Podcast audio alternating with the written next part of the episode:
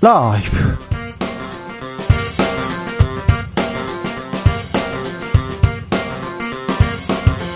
2022년 12월 6일 화요일입니다. 안녕하십니까. 주진우입니다. 더불어민주당이 공영방송 지배구조 개편과 관련한 방송법 개정안을 통과시켰습니다. 국민의힘에서는 민노총과 언론노조가 공영방송을 장악할 수 있다면서 반발하고 있는데요. 뜨거워진 방송법 개정안 더불어민주당 언론자유특별위원장을 맡고 있는 고민정 최고위원에게 들어봅니다. 국민의힘에서는 차기 전당대회를 앞두고 한동훈 차출설 계속 나옵니다. 피어 오릅니다. 한 장관은 정말 수도권과 MZ 세대들의 대표 주자일까요? 과연 그럴까요? 정치 발전소 장현장에서 오늘부터 심차게 시동 걸어서 분석해보고 토론해 보겠습니다. 대전, 충남 일부 지자체에서 실내 마스크 착용 여부를 아, 다시 고민하기 시작했습니다. 착용 의무 해제하겠다고 예고하기도 했는데요. 전문가들 의견 엇갈립니다. 방역 당국의 고심도 깊어지는데요. 실내 마스크 착용 의무 해제 지금이 적기일까요? 정재은 가천대 예방학과 교수에게 들어봅니다. 나비처럼 날아 벌처럼 쏜다. 여기는 주진우 라이브입니다. 오늘도 자중차에 겸손하고 진정성 있게 여러분과 함께 하겠습니다. 어제 축구 보셨는지요? 어제가 아니죠. 오늘 새벽 축구 보셨는지요? 아, 졌지만 잘 싸웠습니다. 우리 목표가 16강이었습니다. 16강 목표 달성하고 브라질, 세계 최강 브라질에게 아깝게 졌습니다. 스코어 차이는 좀 났지만 아까웠죠. 아까웠어요. 아깝게 8강의 꿈은 접게 됐습니다. 아쉬운 결과지만 끝까지 최선을 다한 우리 선수들 아, 너무 자랑스럽고 응원의 박수 보냅니다. 아, 몸싸움을 할 때마다, 몸싸움을 할 때마다 그 고통이 얼굴에 있는 이 상처로 이렇게 왔을 손흥민 주장 너무 자랑스럽습니다. 또 눈물을 보이던데 참, 아, 그 눈물 참 뭉클했어요. 자, 모두 다 잘 싸웠다고 우리 국가대표팀에게 박수를 보냈으면 합니다. 축구 지면 심판 이게 심판 뭐 어떻게 또 어떻게 해야 된다. 그리고 어떤 수비수가 잘못했다. 그리고 악플 달고 손흥민 선수한테도 악플 달고 그런 사람들 나빠요. 그런 사람들 옐로 카드입니다. 자, 자, 우리 대표팀 잘 싸웠다. 응원의 박수를 보내면서요. 자, 이번 월드컵 저는 누가 MVP다. 저의 가슴에는 누가 남아요. 아, 여성 팬들 조규성 선수 얘기만 하지 말고 자 이번 월드컵 나한테는 이 사람이 MVP였어요. 그리고 가장 인상적인 장면 있으면 이렇게 보내주시면 됩니다. 샵 9730 짧은 문자 50원 긴 문자는 100원이고요. 콩으로 보내시면 무료입니다. 그럼 주진우 라이브에서 이렇게 이야기 들어보겠습니다. 자 그럼 주진우 라이브 시작하겠습니다.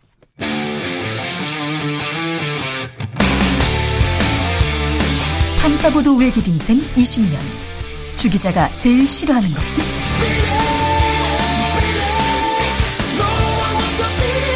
이 세상에서 비리와 부리가 사라지는 그날까지. 오늘도 흔들림 없이 주진우 라이브와 함께.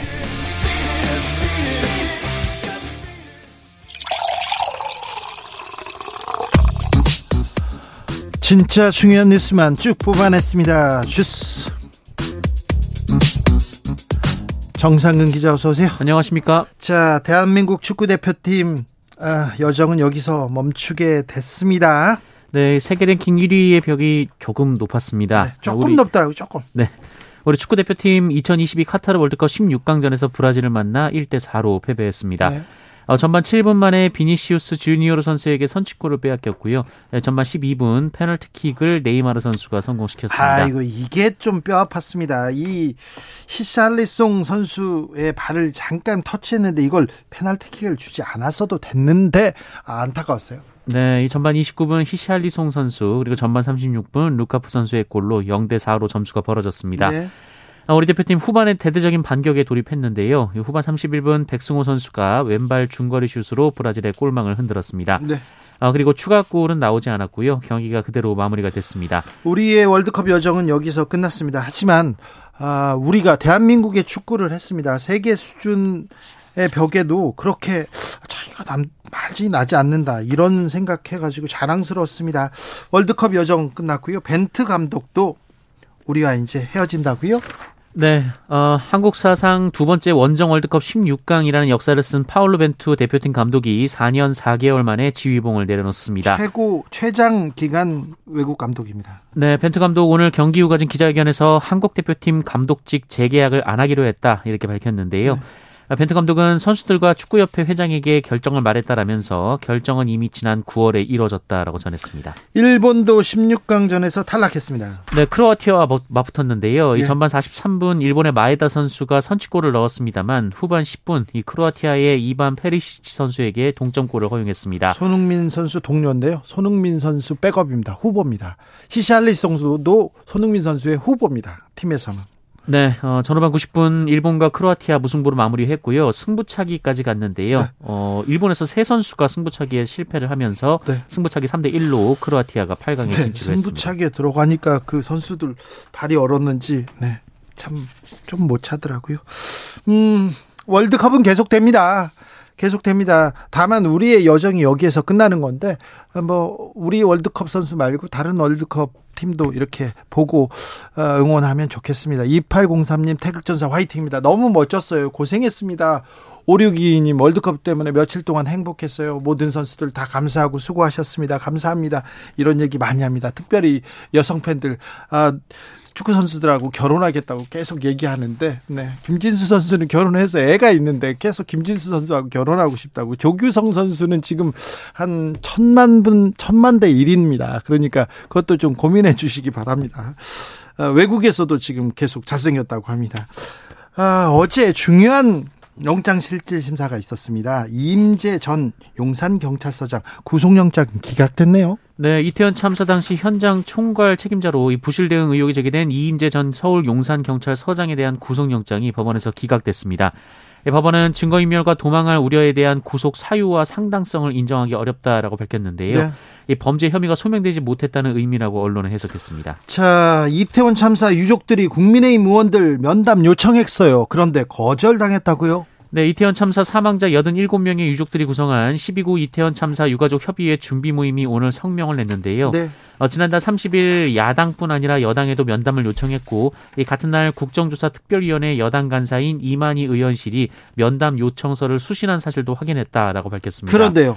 어, 이 얘기가 왜 나왔냐면 그 앞서 국민의힘 측에서 이태원 참사 유가족들과의 간담회에 참석을 하지 않았었는데 국민의힘 이만희 의원은 어, 여야 간의 합의 없이 야당의 일방적인 강행으로 희생자 유족 면담이 이뤄졌다 이렇게 말한 바 있기 때문입니다. 어, 그러자 유족들이 유가족들의 요청을 알았으면서 변명하고 있다라고 비판했습니다. 아, 네. 저희가 좀 이 얘기는 좀 시간을 갖고 이야기 나눠봐야 될 것 같습니다. 화물연대 파업은 어떻게 되고 있습니까? 정부 아직도 강경 기조 이어갑니까? 네, 오늘은 한덕수 국무총리가 이 화물연대 집단 운송 거부 관련해서 불법에 타협하지 않고 법과 원칙에 따라 단호하게 대처해 나갈 것이다라고 밝혔습니다. 알겠습니다. 이제 총리까지 나섰군요. 민노총 총파업 돌입했죠. 네, 민주노총이 오늘 전국 15곳에서 이 파업을 지지하는 대규모 집회를 개최했습니다.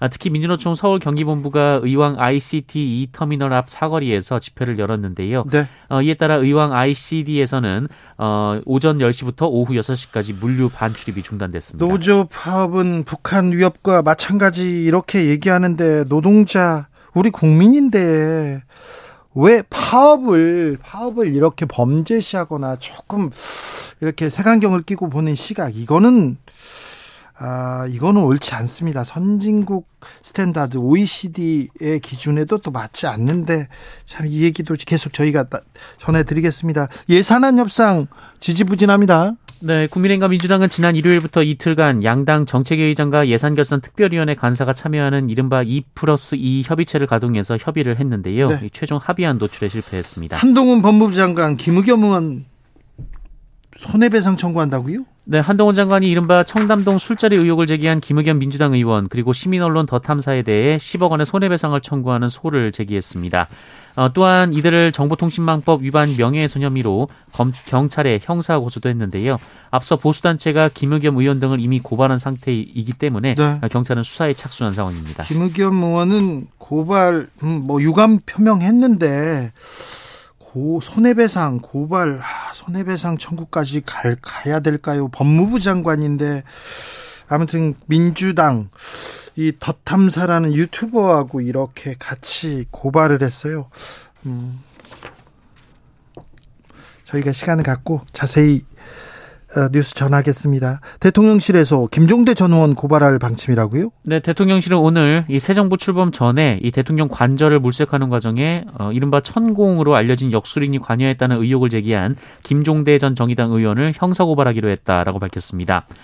어, 김종대 전 의원은 관저 후보지에 김용현 대통령 경호 처장과 천공이 동행했다 이렇게 주장했는데요. 네. 어, 김용현 처장은 그런 적 없다라고 했기 때문에 어, 이것이 허위사실 유포라는 것이 대통령실 입장입니다. 그래서 고발한다고요? 김어준 씨 방송인 김어준 씨도 같이 고발한다고 하는데 고발하는지 좀 지켜보겠습니다. 음, 협상은 안 하고 고발은 지금 계속 이어지고 있네요. 오늘 최태원 전 SK 회장 음, 이혼 소송 진행됐죠? 네, 최태현 SK그룹 회장과 이 노소영 아트센터 나비 관장 간의 이혼 소송이 마무리됐습니다. 네, 서울 가정법원은 오늘 노소영 관장의 청구를 일부 받아들여서 이 최태현 회장이 노소영 관장에게 666억 원을 지급하라라고 판결했습니다. 어, 재산 분할분이 665억 원이고요. 위자료는 1억 원입니다. 네. 아, 재판부는 각각 현금으로 지급하라라고 명령했습니다. 어, 그리고 이 최태원 회장이 보유한 SK 주식회사 주식 현물을 분할해달라라는 노세영 관장의 청구는 받아들여지지 않았습니다. 네. 어, 이에 따라 이번 판결로 SK그룹의 지배구조가 바뀌지는 않을 것으로 보입니다. SK그룹 생각하면 유공 생각하시죠? 네, 대한석유공사 그리고 SK텔레콤 생각나시죠? 여기는 한국이동통신 그러니까 아, 정부의 국가의 알짜 사업을 SK가 인수합병하면서 큰 재벌이 됐죠. 그때 노소영 씨의 아버지인 노태우 전 대통령의 입김이 작용했다는 건 뭐 모든 국민들이 압니다. 그래서 SK가 이렇게 성장했는데 아, 중간에 중간에 노소영 씨와 최태원 회장은 사이가 좋지 않았습니다. 최태원 회장은 어, 미국에서 만난 여성과 또 아이를 낳고 그렇게 같이 살았죠. 손 이혼 소송을 이거 뭐 몇 년을 끌었는데 아, 몇 년을 끌었는데 아마 미국에서 재판이 있었으면 몇 조 원대 재산 분할이 있었을 텐데 우리는 666억 원 그리고 위자료 1억 원이었습니다. 어, 많은 생각 하시는 분들이 있을 텐데 왜 재벌들은 이렇게 재판을 하면 재벌들이 아, 재판에서 좀 유리한 결과가 나올까 이렇게 생각하는 분도 있다는 것 좀 생각해 주십시오 판사님들 부탁드리겠습니다. 음, 코로나 상황 어떻습니까? 네, 오늘 코로나19 신규 확진자 수가 어제보다 3.5배 크게 늘었습니다. 어, 총 7만 7,604명이었는데요. 아, 줄지 않아요. 계속 많이 나옵니다. 네, 83일 만에 가장 많은 확진자 수이기도 합니다. 네. 위중증 환자 443명입니다. 네. 이 얘기는 잠시 후에 저희가 자세히 다룹니다. 정상근 기자 감사합니다. 고맙습니다. 카타르 월드컵 차 너무 행복했습니다. 우리 국가대표 너무 자랑스러웠습니다. 제가 뽑은 MVP는요. 0978님. 음, 우리 대표팀 정말 대단했습니다. 세계 최강 브라질을 후반전에서는 1대 0으로 이겼잖아요. 아우, 좋은 지적하셨네요. 그렇죠. 잘했네. 네. 아, 이 포인트를 좀 집중했어야 되는데 전반이 중요한가요? 후반전 잘했으면 된 겁니다. 0147님, 포르투갈전에 총알처럼 달려가던 손흥민 선수 최고의 장면 아닐까요? 미안하다고 울던데 미안할 것 없고 정말 행복했다고 말하고 싶습니다. 아, 앞으로 2026년 북중미 월드컵 새로운 빌드업 나가야죠. 그렇죠. 그렇죠. 아, 그때 가장 완벽한 플레이였죠. 아름다운 플레이였습니다. 아, 손흥민 선수 질주 얘기를 계속합니다. 6756님, 손흥민 선수 70m 질주에 다리 사이로 패스해서 황희찬 선수가 받아 골인하는 장면, 카타르 월드컵의 최고 명장면입니다. 그렇습니다. 가슴 속에 많이 남아 있습니다. 김문환 선수가 저한테는 MVP입니다. 1196님, 수비할 때는 수비, 공격할 때는 공격. 어, 가장 많이 뛰고요. 꾸준히 다 하는 모습 감동이었습니다. 그렇죠. 1404님, 황인범 선수 최고 예요. 정말 진심을 다해서 뛰는 모습 뭉클했습니다. 감동 주셨어요. 황규봉님, 황희찬 선수가 포르투갈전에 나올 수 있었던 것은 하루 종일 자신에게 자신의 다리 땀 흘리면서 마사지 해준 의료진 덕분이라고 하더군요. 이게 어디 황 선수에게만 그랬을까요? 아, 네, 그래요. 황희찬 선수 정말 아픈 몸을 이끌고 정말 아, 엄청난 활약해 줬습니다. 감사합니다. 손흥민 선수 마, 마, 마 찬가지고요. 지금 쉬고 병원에서 누워 있어도 지금 어, 회복하기도 어려운데 그러 근데 국가와 민족을 위해서 그리고 월드컵을 위해서 본인도 마찬가지겠지만 뛰어줬지 않습니까? 5858님께서는 저는요 이번 월드컵 통해서 희망을 갖게 됐습니다. 어떤 희망이요? 제일 어린 이강인 그리고 헤딩의 달인 조규성 등 26명 선수 모두 화이팅입니다. 그렇죠. 아, 세대 교체 이렇게 자연스럽게 이렇게 이루어집니다. 3170님 모든 선수들 다 잘했지만 그래도 저는 벤투 감독님이 VIP였습니다. 아, 네. 벤투 감독님 어, 고생하셨어요. 잘하셨습니다. 감사합니다. 1253님 MVP는요. 붉은 악마 응원단 그리고 우리 국민들입니다. 다들 수고하셨습니다. 그렇죠. 우리 국민들의 이 길을 다 모아가지고 카타르로 보내서 우리 선수들 더 뛰지 않았나 이렇게 생각합니다. 아, 2384님 그라운드를 누빈 모든 선수들 감사하고 제 눈에는 뛰지 못했지만 후보 선수들에게 진정한 박수 보내고 싶습니다. 그렇죠. 그 선수들이 거기에 있기 때문에 같이 훈련해 주었기 때문에 아, 우리 선수들 이렇게 잘 뛸 수 있었습니다. 그리고 코칭 스태프들, 그리고 협회, 아, 모든 분들한테 감사하다고 얘기하고 싶습니다. 82년이었나요? 86년에, 아, 그, 서울, 서울 아시안 게임이 있었는데 그 전에 뉴델리 아시안 게임 때까지만 해도 어, 선수들이 선전을 하거나 금메달을 따면 제가 뭐 한 것이 있습니까? 저는 한 것이 아무도 아무것도 없고요. 다 각하가 하셨습니다. 그런 인터뷰였는데 요즘은 그런 생각은 안 하겠죠. 네. 그냥 그렇다고요. 주진우 라이브.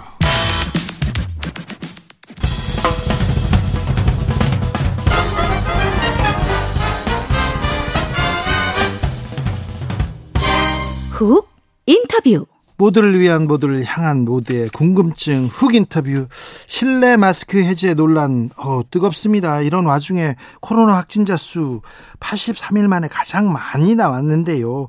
실내 마스크 착용 논란 어떻게 정리해야 될까요? 한번 물어보겠습니다. 정재훈 가천대 교수 교수님 안녕하세요. 네, 안녕하세요. 네. 지금 코로나 확산세 어떻게 보고 있습니까? 어떤 상황입니까? 네, 최대 7만 명째 확진자가 4주째 이어지고 있는데요. 지금 유행의 소폭 등락은 있겠지만 이번 재유행도 안정세에 접어들었다라고 봐도 될 정도라고 생각을 합니다. 문제는 장기적으로 봐서 예측의 불확실성이 커진다라는 측면인데요. 새로운 변이주가 우세종이 된다거나 아니면 면역이 지속적으로 감소할 경우에는 장기적으로 재유행이 반복적으로 올 가능성이 높다고 생각을 합니다. 네. 어, 코로나도 무서운데요. 독감 그리고 감기로 고생하는 사람 많습니다. 저도 몇 주째 아팠어요. 네, 지금은 인플루엔자가 동시에 유행할 트윈데믹에 대한 우려가 커지고 있는데요. 하지만 인플루엔자가 실질적으로 많이 검출되고 있지는 않습니다. 오히려 다른 호흡기 바이러스들이 검출이 많이 되는 추세인데요. 네. 문제는 인플루엔자와 코로나19 다른 호흡기 바이러스 감염을 증상만으로는 구별하기가 매우 어렵다라는 측면이 있거든요. 네. 그래서 고위험군들은 꼭 진단 검사를 받으시는 게 매우 중요하다라고 설명을 드리고 있습니다. 네. 검사를 많이 안 받습니까? 어, 검사에 대한 것들은 어떻게 보면 당연한 이야기인데요. 네. 우리나라에서는 감염자 중에서 그래도 확진자로 확인되는 비율이 가장 높은 국가 중에 하나이고요. 예. 하지만 최근에는 코로나에 한 번 걸려보신 분들도 있고 네. 진단검사나 격리가 불편하다고 여기시는 분들이 있기 때문에 네. 지속적으로 감염자 중에서 확진자로 드러나는 비율은 떨어지고 있다라고 볼 수 있습니다. 네. 브라질의 네이마르 선수가 기침하고 열이 있었는데요. 어제 경기에 나왔더라고요. 그거 검사했어야 되는데 이게 옐로 카드라도 줘야 되는데 교수님. 네, 그런 것도 진단 검사와 격리에 따르는 비용이 더 크기 때문에 검사를 안 받는 것이거든요. 네. 장기적으로 본다라면 검사를 받았을 때 받을 수 있는 이익이 시민들도 커져야지만 네. 장기적으로 지속 가능한 진단 검사 정책이 되겠죠. 아 그렇겠네요. 네. 아 또 네. 우문현답이라고 네, 이상한 질문에 잘 대답해 주셔서 감사합니다. 최근에요 대전시 충청남도 일부 지자체에서 실내 마스크 해제하겠다 이제 이렇게 발표했는데 전문가가 보시기에 이 조치 어떻게 생각됩니까? 어, 저는 일단 첫 번째 강조드리고 싶은 부분이 있는데요. 실내 마스크 착용 의무가 해제된다라고 하더라도 이게 당장 마스크를 벗자거나 아니면 네.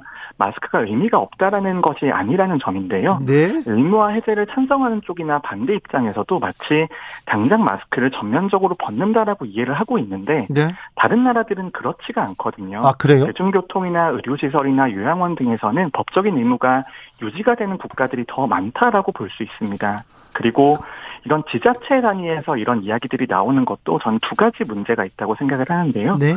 첫 번째는 이제 지자체가 개별적으로 접근하는 게 사회적인 합의나 논의가 필요한 사안을 지나치게 단순화해서 정치적인 쟁점으로 비춰지게 할 가능성이 있다라는 게 큰 문제라고 생각을 하고요. 예? 분명히 마스크 착용 의무화의 해제에는 전문가나 사회나 당국의 합의가 필요한 사안이거든요. 네. 그러니까 거기에 대한 문제를 하나 지적하고 싶고요. 두 예. 번째는 어, 지금 12월 15일이라는 기한을 지정을 하게 됐는데요. 이렇게 네. 급격하게 진행을 하게 되면 의무화 조정에 따른 보완 대책을 마련할 시간이 부족하거든요. 네. 우리나라도 사회적 거리두기를 총 4번 정도에 걸쳐서 나눠서 완화를 했었고 네. 점진적으로 접근을 해왔었는데 어떤 시설에서는 의무화를 유지를 해야 되고 다른 보완 대책이 있는지가 논의될 시간이 필요한데 이런 시간들을 주지 않는다는 점이 조금 아쉽다고 생각을 합니다. 네. 마스크 착용 법적 의무에서 의학적인 권고 로 전환되어야 한다 이런 주장이 있는데. 어, 저도 그 부분에 있어서는 동의를 하는데요. 네? 지금의 방역 정책이라고 하는 게 지속 가능해야 된다라는 전제가 있거든요. 예? 그래서 국민들의 참여를 유도할 수 있는 정책이 되어야 되고 그러려면은 강제적인 행정력보다는 국민들이 왜 이걸 참여하셔야 되는지에 대한 이해가 선행이 되어야 되거든요. 네? 그래서 실내 마스크 착용 의무 같은 경우에도 마스크를 쓰지 않으면 처벌받는 것이 아니라 네. 왜 이런 장소에서 마스크를 꼭 쓰셔야 되는지에 대한 이해만 있다라면 네. 오히려 더 오랫동안 잘 유지 유지가 될 수 있는 정책 이라고 생각을 합니다. 실내 마스크 벗게 되면요. 안 그래도 지금 코로나라 코로나하고 독감이 유행하고 있는데 더 유행이 좀 가속화되지 않을까 이런 걱정도 됩니다. 어, 저는 그 부분에 대해서는 그렇게까지 크게 걱정하고 있지는 않습니다. 첫 번째가 실외 마스크 착용 의무가 해제가 된 지 거의 6개월이 지났거든요. 예, 예. 하지만 지금도 밖에 나가 보시면 마스크를 시민들께서 잘 착용하고 계시죠. 거의 쓰죠. 다시 또 많이 씁니다. 네, 그래서 실내 마스크 착용 의무화에 조정이 있다라고 하더라도 마스크 네. 착용률이 많이 떨어지지 않을 것이다라는 점이 하나가 있고요. 예.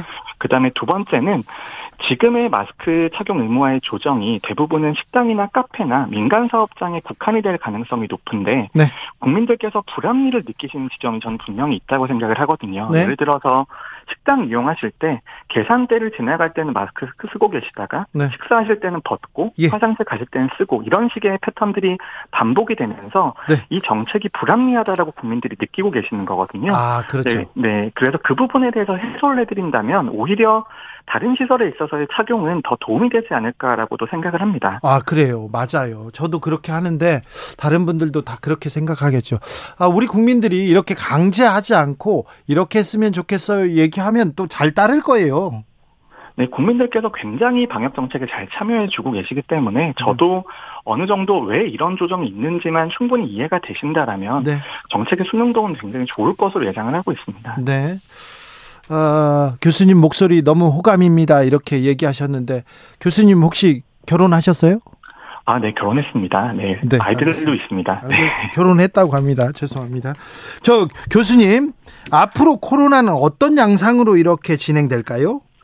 어, 지금 상황이 굉장히 답답하게 느껴지잖아요. 네. 확진자가 확 감소하지도 않고, 그리고 여러 가지 정책으로 논란도 있고요. 그런데 네. 지금 상황도 올해 3월 달이랑 비교해 보면 정말 많이 좋아지신 거거든요. 아, 그래요? 그래서 이런 상황들 3월 달만 하면 사회적 거리두기가 존재하는 상황이었고 아, 네. 하루에 확진자가 수십만 명 정도 나오는 상황이었잖아요. 그렇죠. 그렇죠. 그래서 그것보다는 계속해서 좋아지고 있어서 네. 좋아지는 것을 확 체감하기는 어렵지만 장기적인 관점으로 본다라면 점 진적으로 개선이 되는 그런 상황들이 반복이 될 거라고 보고요. 네. 한 3년 정도는 이런 상황들이 지루하게 반복되지 않을까 저는 예상을 하고 있습니다. 네. 그런데 사회적 거리두기 해제 이후에도 우리 어, 정상적인 생활하고 있고 잘 하고 있지요. 네, 사회적 거리두기에 따른 우려들도 많이 있었지만 실질적으로 델타 변이 때까지만 해도 사회적 거리두기가 확진자를 줄이는 실질적인 효과가 있었거든요. 네. 하지만 오미크론 대유행 때의 결과를 보면 사회적 거리두기보다는 바이러스의 전파력 자체가 워낙 높기 때문에 이런 것들이 방역 정책에 있어서 극적인 영향을 준다라고 보기는 조금 어려울 것 같습니다. 네. 방역 당국에서 백신 접종하라 이렇게 계속 권고하고 있는데 요새는 좀 많이 안 맞는 것 같아요. 맞는 게 좋습니까? 아, 저는 백신 접종이 꼭 필요하다라고 생각을 하는데요. 그리고 특히 지금 이가 백신 접종이 진행이 되고 있는데 이 이가 백신은 BA45나 BA1이 함유가 되어 있거든요. 그래서 지금 유행하고 있는 변이 바이러스와 백신의 구성 성분이 일치하는 상황입니다. 네. 그래서 예전 백신은 감염 예방 효과가 오랫동안 지속되는 것을 기대하기가 어려웠지만 지금은 감염 예방 효과까지도 어느 정도 기대할 수 있는 상황이거든요. 예. 그리고 이제 전 세계적으로 활용되고 있어서 안전성에 대한 증명도 되어 있기 때문에 저는 접종을 꼭 고민해 보시라고 말씀을 드리겠습니다. 알겠습니다. 접종 권고하고 아, 추천하고 있습니다. 꼭 고민해 보셔야 됩니다. 아, 최근에 음, 중증 코로나 바이러스는 사람의 뇌를 노화시킨다 이런 연구 결과도 나왔던데 어떻습니까?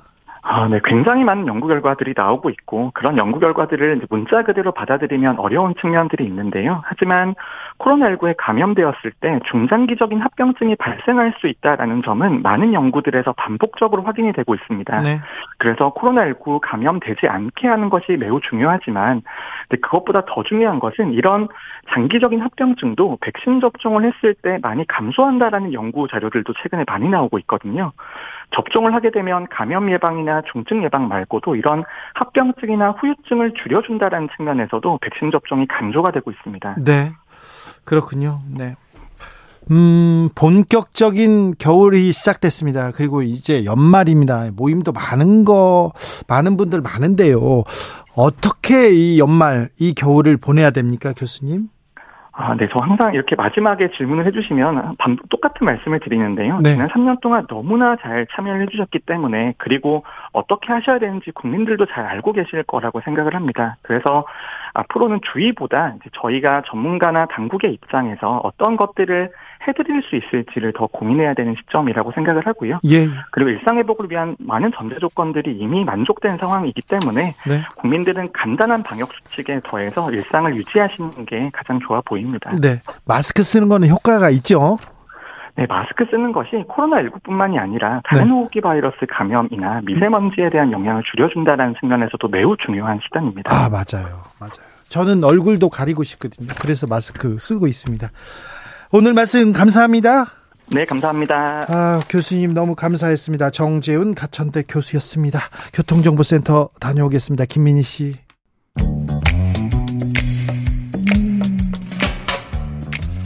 오늘의 정치권 상황 깔끔하게 정리해 드립니다. 여당 야당 크로스 김과 박과 함께 김과 박당. 여야 최고의 파트너 조합입니다. 주진우 라이브 공식 여야 대변인 두 분 모시겠습니다. 박성준 더불어민주당 의원 어서 오세요. 예, 안녕하세요. 네, 더불어민주당 아, 이재명 대표 취임 100일을 맞았습니다. 예, 예. 네, 100일 맞이 아, 평가 부탁드리겠습니다. 좀 냉정하게. 이재명 당대표가 이제 당선되실 때 네. 지지율이 77.77%였단 민주당 당원들한테 그랬죠. 그렇게 받았고 결국 그것은 민주당의 위기 속에서 이재명 당대표의 리더십을 통해서 이 위기를 극복하라. 네. 그리고 그것은 차기 총선과 다음의 대선을 위해서도 어, 주춧돌 놔라. 이런 엄명이었습니다. 그게 이제 100일 동안 이재명 당대표가 이 당을 이제 대표를 하면서 가장 큰 것은 결국은 검찰의 수사에 그 파도가 밀려 들었었죠. 이것이 결국 이제 검찰의 수사의 전국으로 이어지다 보니까 네, 지금도 밀려오고 있죠. 지금도 계속 밀려오고 있는 중이고 그것은 현재 진행형이고 앞으로도 좀 미래 진행형으로 다가올 것으로 예, 예상되고요. 그것이 이제 언제까지 진행될 것인지 완료형은 상당히 좀 먼 왜 그러냐면 이제 검찰 수사가 진행됐고 기소 수사 뭐 소환 조사 이런 것들이 있지 않겠습니까? 그런 가운데 이제 법정에서 또 어, 법리 다툼이 치열하게 이제 전개가 되겠죠. 그 과정이 상당히 지난한 싸움이 될 것 같고요. 네. 100일 동안은 이것이 제 최우선의 문제였던 것 같습니다. 네. 근데 이제 이재명 당대표는 이 수사 정국과도 어 싸우면서 민생 문제에 대해서 특히 이제 경제 위기에 대한 대응으로서 여러 가지 이제 정책들 민생 회복을 위한 노력들을 계속 해왔다고 좀 볼 수가 네, 있겠죠. 네, 계속 해왔는데 예. 이 사법 리스크 검찰에서 계속 나오는 뉴스들 때문에 많이 좀 가렸어요. 아쉬운 점이 있을 거 아니에요, 100일. 아니 예상이 돼 있었죠. 왜 그러냐면 윤석열 그 정권이 들어서면서 검찰의 수사가 이재명 당대표뿐만 아니라 이제 전 정부에 대한 수사가 이어질 것이다. 그것이 초기에 국정 운영에 대한 준비가 덜 돼 있기 때문에 가장 잘할 수 있는 게 뭐냐 이제 수사라고 하는 부분으로 치우쳐서 올 것이다 이렇게 예상이 됐는데 그 예상대로 왔습니다. 아니, 그러니까 예상대로 네. 했는데 네. 예상대로 왔는데 음. 검찰의 강공 드라이브가 계속 민주당 이재명 대표 주변으로 왔는데 그래서 취임 100일 네, 좀 아쉬운 점 없습니까? 다그 이제 정치는 그 파트너라는 게 있잖아요. 네. 여와 야가 있고 또 야당 대표와 또 대통령에 대한 그런 이제 정책 경쟁이 있고 국민을 위해서 무엇을 할 것인지에 대한 게 나와야 되는 건데 지금 이제 그 주진우 앵커의 질의는 이재명 당대표의 부분만 있는데 사실 정치라고 하는 것은 파트너 아닙니까? 네. 그러니까 여당이 어떻게 하느냐에 따라서 야당이 거기에 따른 대항을 하고 또 그 대안을 하면서 서로 이제 국민에게 어떤 정치를 할 건가 나오는 건데 의원님 지금은 음. 수사만 있었어요. 그러니까 수사만 이어지다 보니까 자, 수사만 이어지다 보니까 자, 이 얘기가 민주당 내에서도 나오지 아, 않습니까? 아, 그렇지는 않죠. 왜 박영선 전 장관이 아니, 제가 무슨 얘기를 드리냐면 네. 이재명 당대표만이 아니라 윤석열 대통령이 당선되면서 이 수사 전국은 누가 되든 네. 이어질 것이다라는 거. 이재명 당대표뿐만 아니라 네. 지금 다 조사를 하고 있잖아요. 전 정부 장차관뿐만 아니라 그렇죠. 전 정부에 대한 조사가 이어지기 때문에 네. 이 수사 전국은 이재명 당대표가 됐든 안 됐든 네. 이것은 이어졌고 야당에 대한 강압 수사가 이어졌기 때문에 당 대표가 이재명 당 대표가 아니더라도 100일을 만약에 맞아야 했다고 하면 이 수사 등은 계속 이어졌다라는 것이죠. 알겠습니다. 그것이 뭐냐면 윤석열 정권의 큰 방향이 그렇게 정해졌기 때문에 야당 입장에서 무엇을 할 것에 대한 논의가 그렇게 작아질 수밖에 없었다라는 것이죠. 어쩔 수 없이 작아질 네. 수밖에 없었다. 네. 그런데 민주당 내 일각에서도 박영선 전 장관도 네. 이 사법 리스크 가 너무 커서 이걸 넘어설 수가 없다. 비전이 없다. 공천권을 내려놔야 된다. 이렇게 얘기하더라고요. 그거는 박영선 장관 저 개인적으로 친해요. 저도 잘 알고 있는데 요즘 이제 박영선 장관님이 인터뷰를 통해서 여러 얘기 나누는데 네. 거기에 대해서는 전 동의하지 않습니다. 그래요. 네, 네. 네. 제가 더 언급한다는 것은 좀 부적절한 것 같아서 네. 박 장관님의 의견에 대해서는 동의하지 않습니다. 아 근데 아무튼 음. 이재명 대표 아쉬운 점 얘기하라고 했더니 아쉬운 점을 얘기 할 수가 없나요? 아니 뭐냐면 이제 정당 내에서의 가장 중요한 것은 네. 당 대표 리더십이라고 하는 부분이 있지 않습니까? 네. 근데 리더십은 저는 잘 뿌리 내리고 있고요. 네. 어, 당 대표가 가야 할 방향, 민생 문제에 대한 부분과 정치에 대한 방향은 저는 맞다고 보는데. 그런데요. 결국 이제 주와 종이 있거든요. 네. 정치의 주가 있는데 이 주가 누가 끌고 가느냐가 가장 중요해요. 근데 집권당의 대통령과 집권당의 어떤 방향과 정책을 가지고 가느냐가 더 중요한데 네.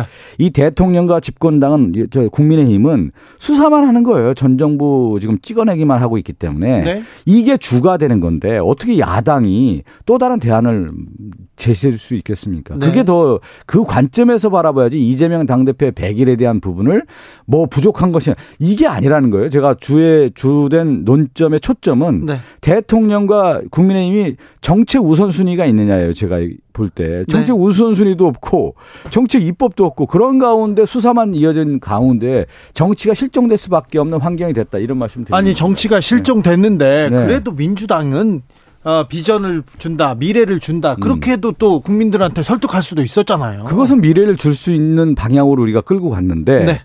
가장 중요한 초점은 수사로 이어지다 보니까 그 수사의 모든 정치가 함몰된 것이죠. 네. 그렇게 7개월 동안 대통령의 리더십을 이렇게 만들어진 거죠. 알겠습니다. 제가 네 김행 국민의힘 비대위원 대신해서 지금 어, 박성준 의원한테 네. 지금 어, 민주당은 취임 이재명 대표 취임 100일 동안 뭘 잘했냐 아쉽다 계속 제가 물어봤습니다. 네. 어, 취임 이재명 대표 아쉬운 걸 저희한테 물어보는 게 아니라 네.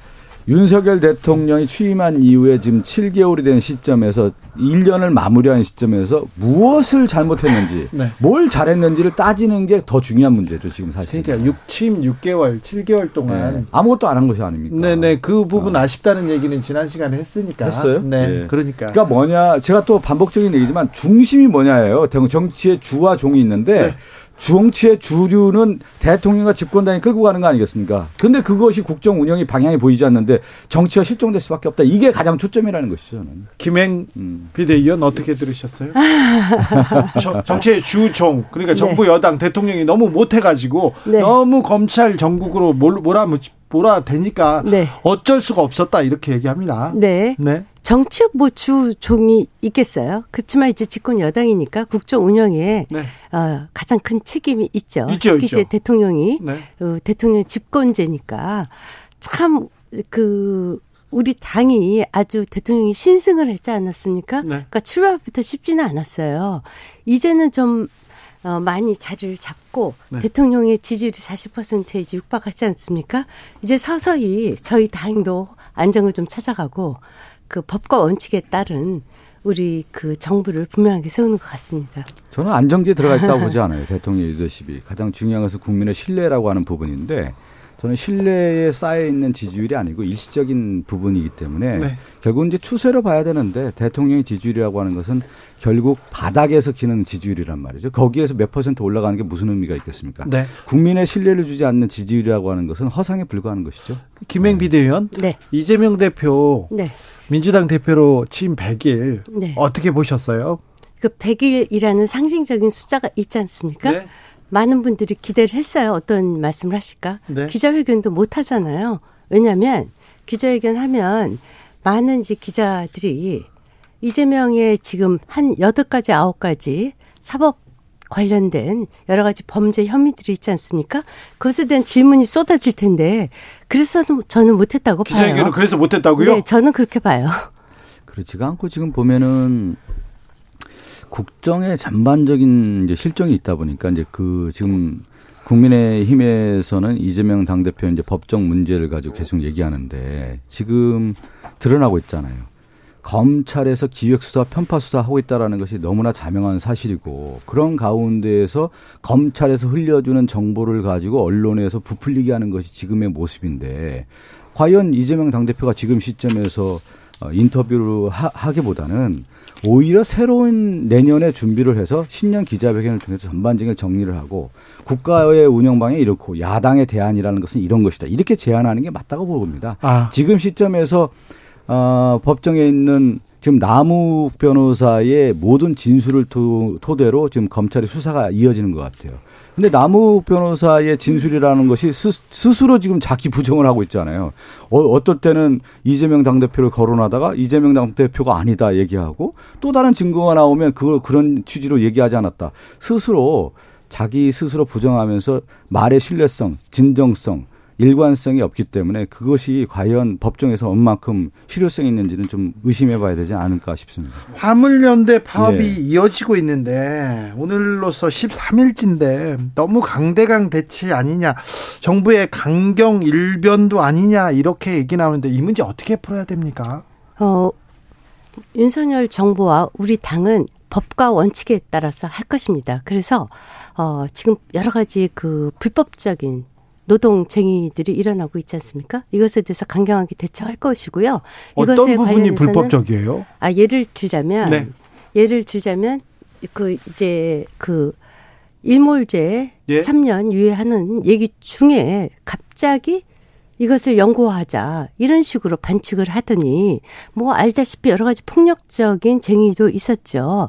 뭐 반대편에서 오는 비노조 화물차에 대해서 쇠구슬을 던진다든가 뭐 라이터를 던진다든가 또 어 그 영업을 방해하고 또 운행을 하겠다는 비노조 측 그 노사 개입을 해서 어, 또 노노 간의 갈등도 일으키고 등등의 불법적인 행위들이 많이 일어나고 있거든요.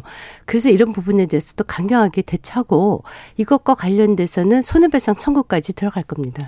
그뭐 지금 김행 위원께서 뭐 손해배상까지 얘기하는데 제가 제가 이제 80년대 학교를 다니는데 지금 텔레비전에서 나오는 대통령의 언어를 보면은 뭐 불법, 폭력, 손해배상 뭐 노동자의 파업을 북한의 핵 문제, 위협과 마찬가지다. 이런 용어를 보면은 전두환 전 대통령 당시에 쓰던 용어들이 계속 등장하는 느낌이란 말이에요. 그러니까 제가 무슨 말씀드리냐면 지금 21세기의 대한민국의 유상이라는 것은 세계 10대 강국에 맞는 노동 정책이라는 것은 이런 것이다. 대한민국의 노동 정책이라는 것은. 그러면 윤석열 대통령이 국민에게 얘기하는 거예요. 우리의 노동 정책은 이런 것이다라고 하는 것을 발표해주고 그 다음에 6월에부터 화물연대와의 협상이 있었던 거 아니겠습니까? 그 과정에 대한 것들도 공개해주고 그러면 그만큼 정부가 노력했는지도 알려주고 그러면서 좀 선진 모델로 가서 노동 정책을 해야 되는데 모든 것이 저는 강압 정책으로만 가다 보니까 네. 과연 대통령의 노동 정책이 있는 것인지 아니, 너 대통령만이 아니에요. 윤석열 정부를 얘기하는 것이죠. 좀, 좀 세련된 정치를 못 하느냐. 왜 이렇게 퇴행적 정치를 하는지를 잘 모르겠다. 그리고 저는 가장 큰 문제를 이런, 이런 인식이 문제라고 봐요. 지금 화물연대 파업을 북한의 핵 위협과 마찬가지다라는 용어를 쓰는 것은 저는 적절하지 않다고 봐요. 뭐냐면 국가 안보의 문제에 북한 핵 문제와 핵 문제와 노동자의 생권, 생존 인권 문제 아니겠습니까? 네. 안전 문제 아니겠어요? 이런 문제를 노동 정책에 대한 문제를 가지고 국내 문제를 가야 되는 것이지 네. 국내 문제를 국제 문제, 북한 문제와 연결시키는 이런 사고는 파업을 북한의 핵 네. 위협과 네. 마찬가지라고 얘기한 윤 대통령의 발언에 대해서는 좀 지적이 있습니다. 그만큼 지금 민노총의 불법 노동쟁이 투쟁이 위험하다는 겁니다. 국가는 안보와 경제 두 축으로 움직입니다. 북핵의 위험성은 말할 나위도 없고요. 어, 지난 정부에서 그 특히 이재명 어, 당 대표까지도 지금 북한 송군과 관련된 여러 가지 의혹까지 나오고 있는 상황이에요.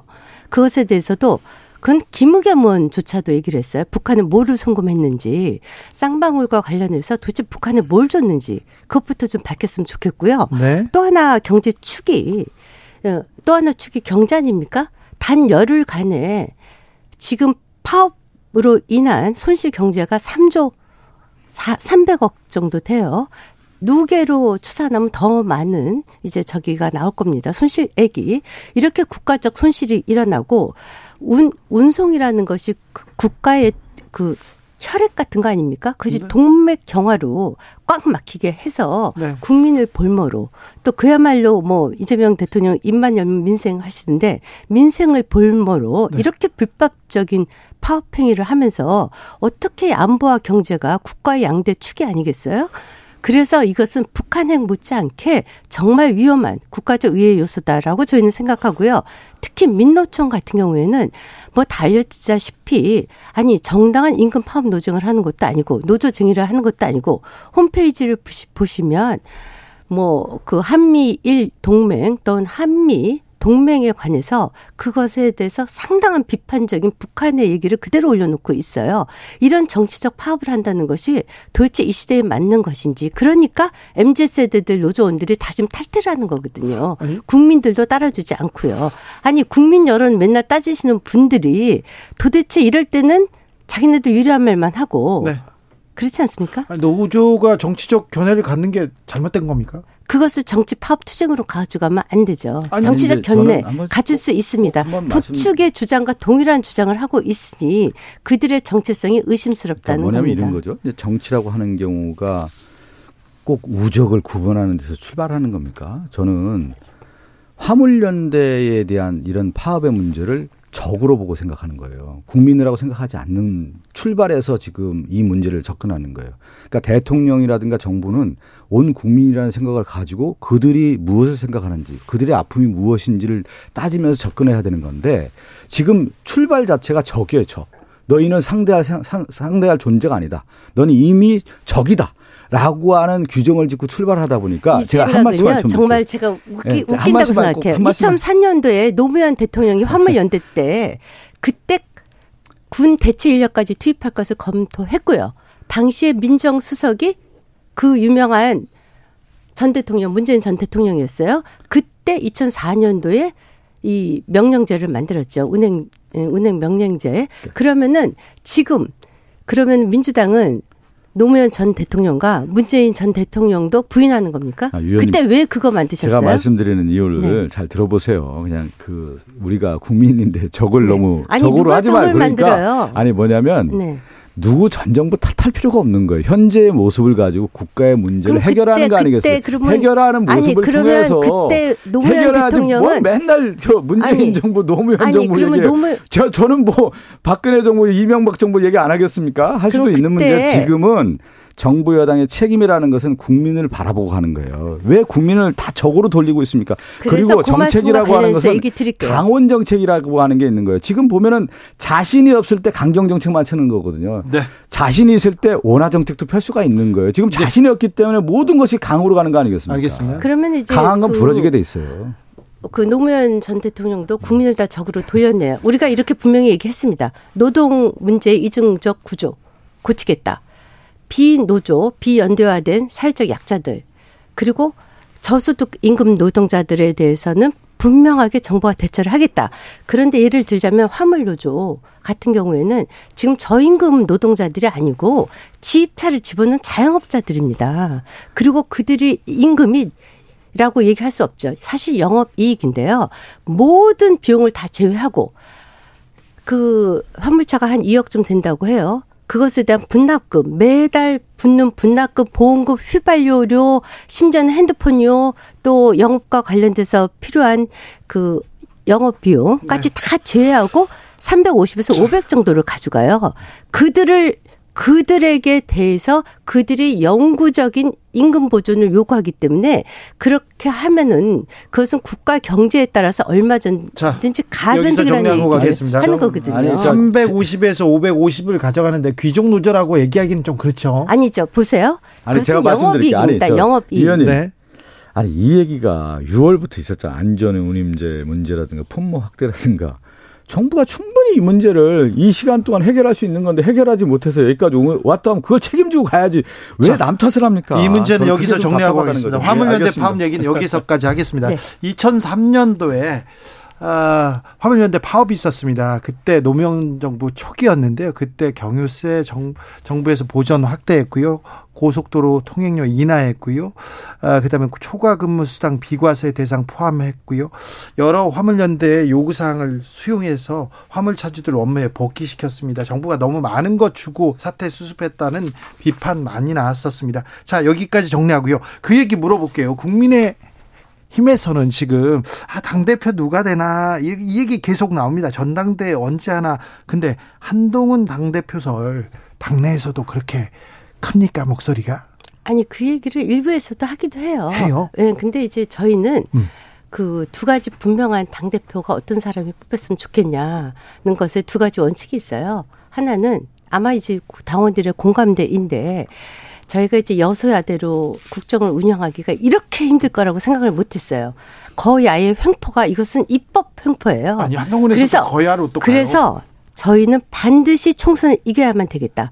총선 승리를 이끌 수 있는 당 대표를 뽑겠다. 네. 또 하나 정말 누가 봐도 사리 사욕 없이 공정한 공천을 할 수 있는 네. 이런 사람이 당 대표가 되면 좋겠다. 그런 대상 중에 한 분으로 거론되는 것도 사실입니다. 근데 그러면 그게 한동훈 법무부 장관이 적임자라고 보시니까 아니 저는 거기에 대해서 아무런 의견이 없어요. 아 그래요. 지금 그렇게 한 10여 분이 네, 그렇게 어, 경쟁하고 있죠. 근데 한뭐 김영 그 위원님도 뭐 여론조사 하시고 한국 정치에 네. 대해서 많은 걸 아마 연구하셨을 텐데 대통령 초기에 대부분 보면요 국정 지지율이 기반이 돼서 그 총선이라고 하는 중간 평가에서 어, 넘어갈 때에 다수 의석을 확보할 수 있는 기반이 되는 거거든요. 저 집권 초에. 그렇죠. 그런데 2024년 같은 경우 지금 보면은 어, 정권 심판론이 될 가능성이 커요. 네. 오히려 윤석열 정부가 과연 어, 경제 위기라든가 내치 외치에 대한 부분을 잘 했느냐. 근데 지금 국민들이 바라볼 때 불안한 거거든요. 내치 외치에 점수를 주지 못하고 있는 거예요. 네. 그랬을 경우에 당 대표도 마찬가지인 겁니다. 근데 윤석열 대통령의 아바타적인 모습을 가진 당 대표가 출연했을 경우에 국민들이 신뢰를 주지 않는 거거든요. 그것이 어떤 현상이냐면 지금 유승민 효과가 나오는 거예요. 이셈 보통의 집권 초기에는 대통령과 당 대표가 하나가 돼서 일체가 되는 후보가 나오게 돼 있는데 잠깐만요. 그거만 정리하면 지금 유승민 대표 전 의원이 지금 1위가 나오는 이유는 윤석열 정부가 잘 못하고 있다. 그것에 대체제로서 유승민 카드를 내보내는 거거든요. 이게 사실상.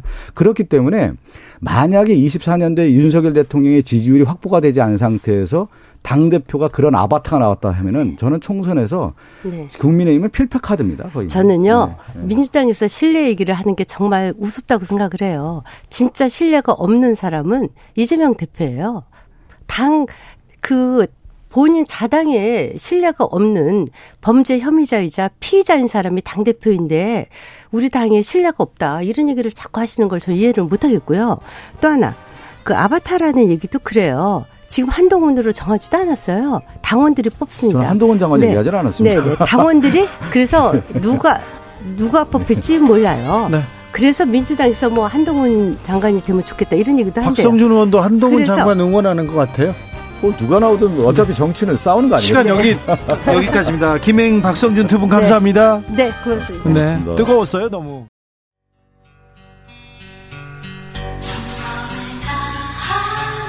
정성을 다하는 국민의 방송. KBS 주진우 라이브.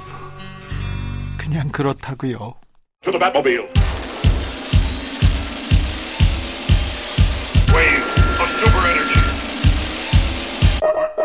주기자의 1분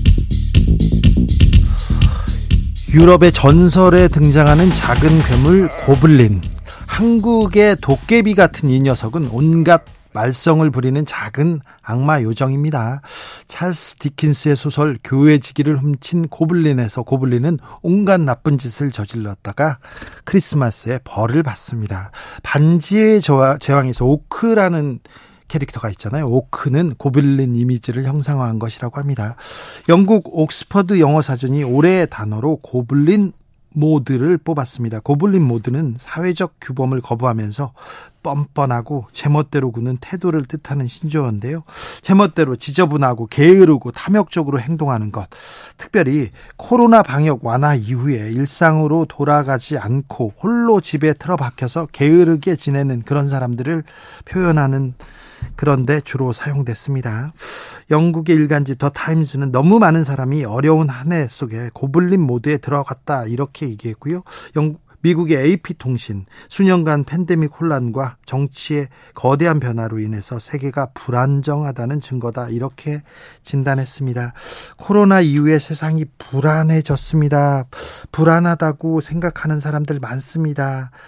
더 어려워지고 더 외로워졌다고 하는 분도 많습니다. 약속을 하지 않고요. 연애도 하지 않고 출산도 하지 않고 모임도 갖지 않으려고 합니다. 월드컵도 모여서 보려고 하지 않습니다. 혼자 보더군요. 놀랐습니다. 겨울입니다. 이번 겨울은 길고도 춥다고 합니다. 주변을 좀 둘러보자고요. 홀로 힘들어하는 사람이 있는지 밥은 잘 먹고 있는지 좀 살펴보았으면 합니다. 세상이 따뜻하다는 걸 알려주었으면 합니다. 지금까지 주기자의 1분이었습니다. 캐리앤 랜 Not Going Anywhere.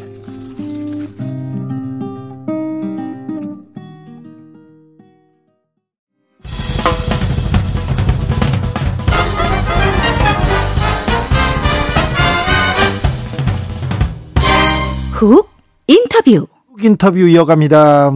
예, 산안심이 법정 시한 넘겼습니다. 잘 되고 있는지 국정조사 12구 참사 국정조사 잘 되고 있는지요.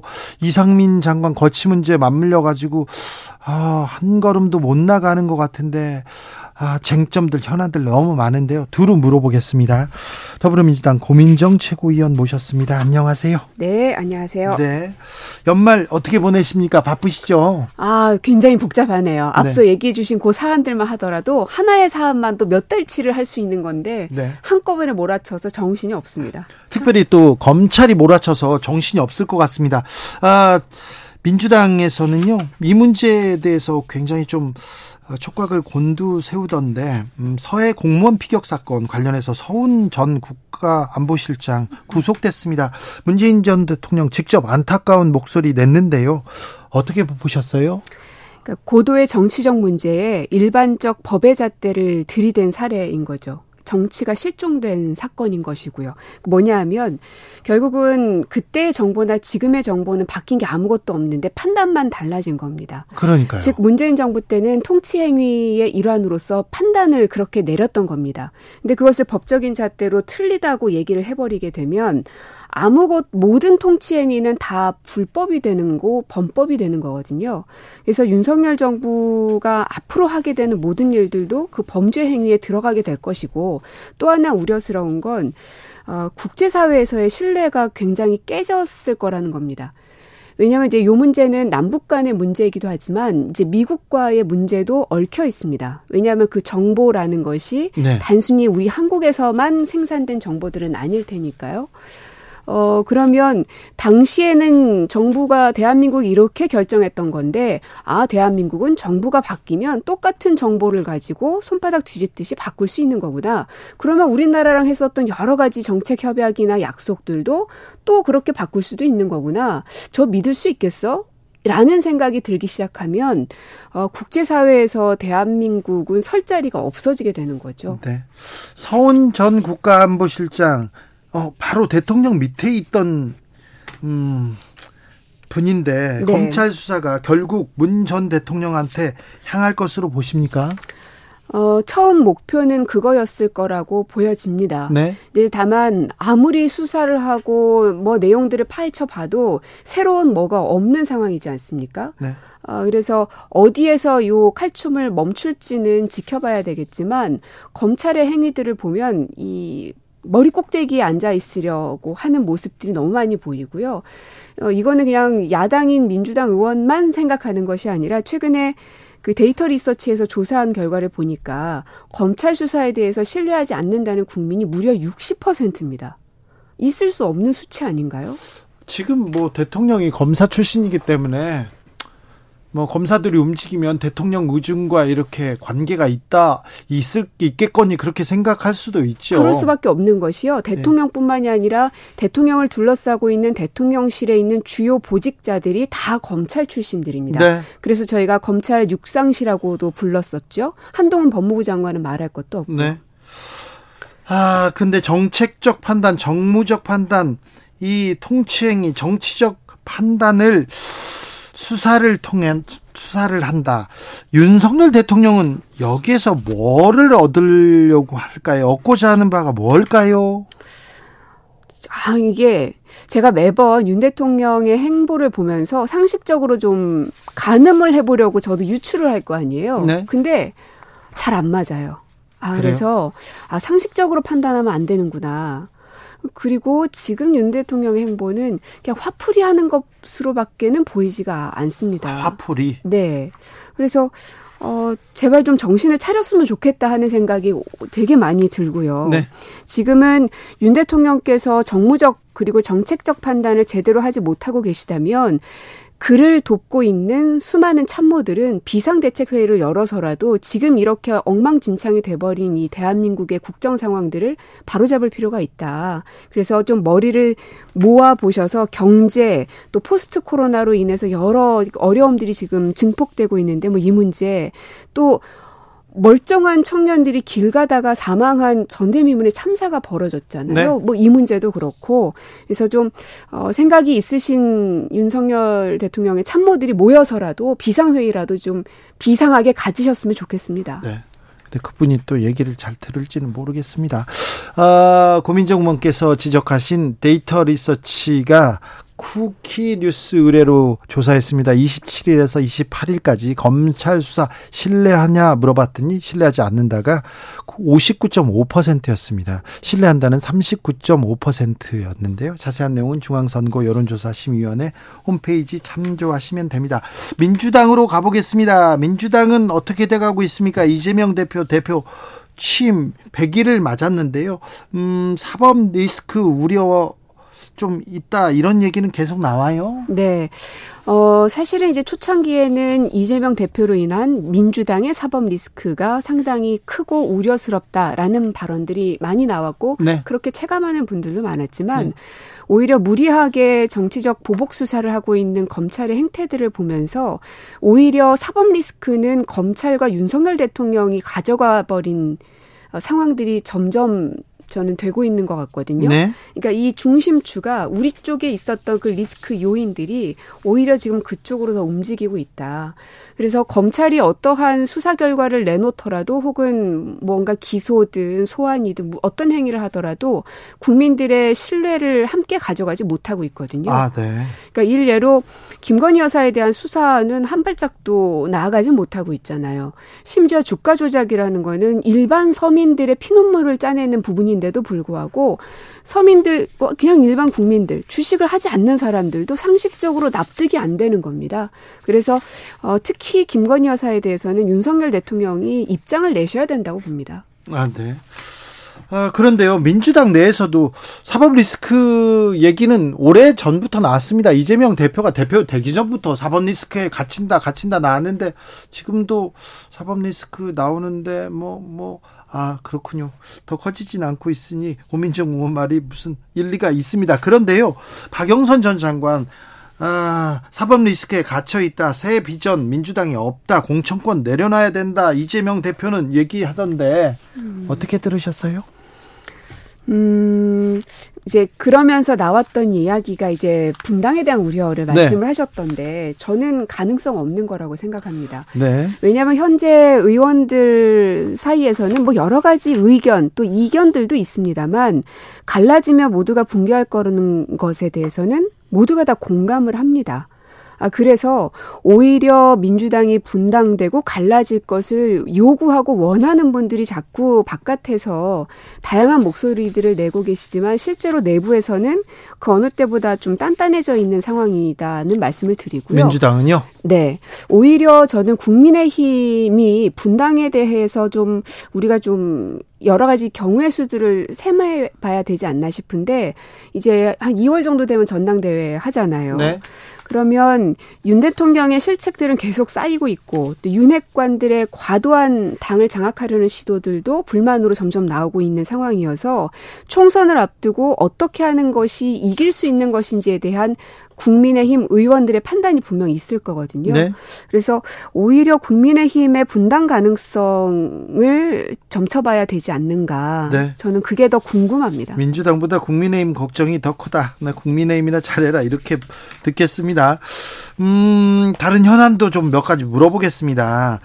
어, 화물연대 파업 아, 이거 어떻게 돼가고 있습니까? 이 윤석열 정부에서 계속해서 강경 드라이브를 취하고 있는데 이 사태 어찌 보시는지요? 네.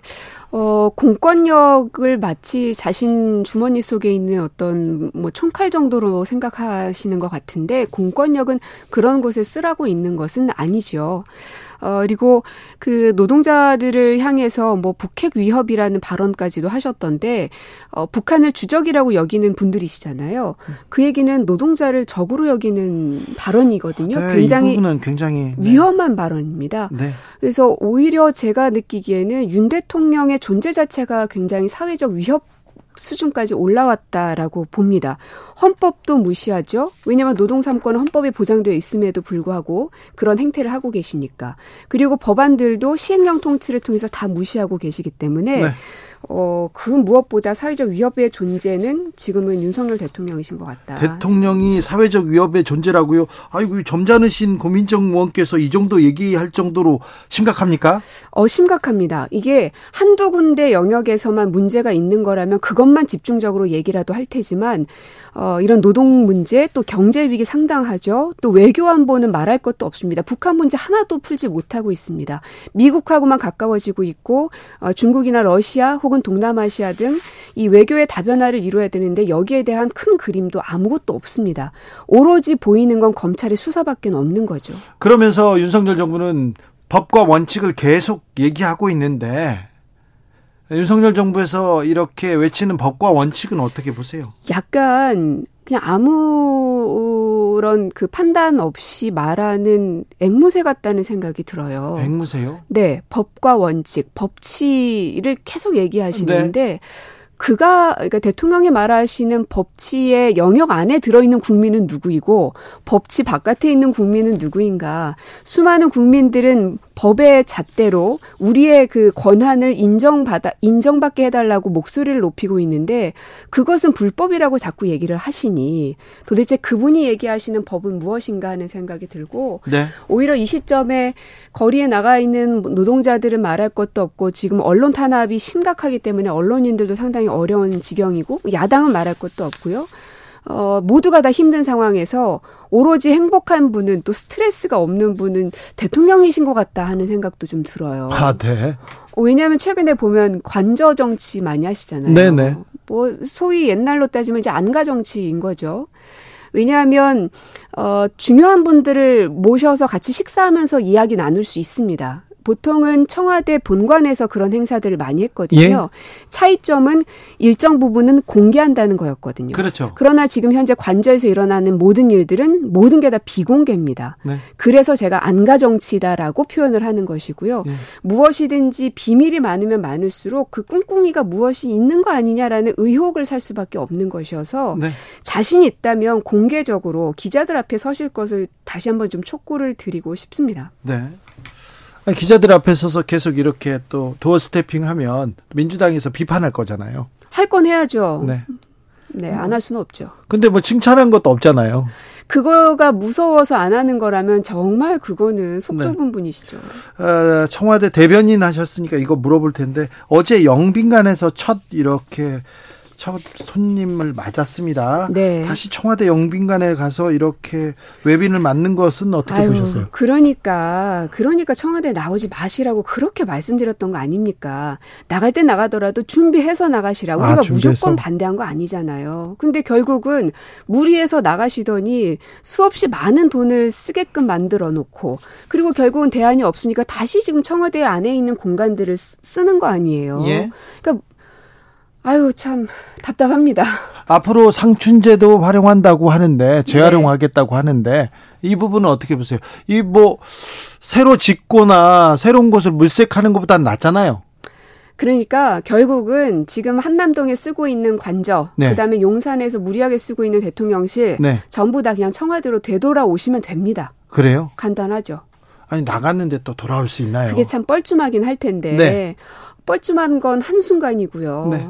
예, 또 그, 이 국민들의 어려움은 또 여러 해를 갈 수 있기 때문에 네.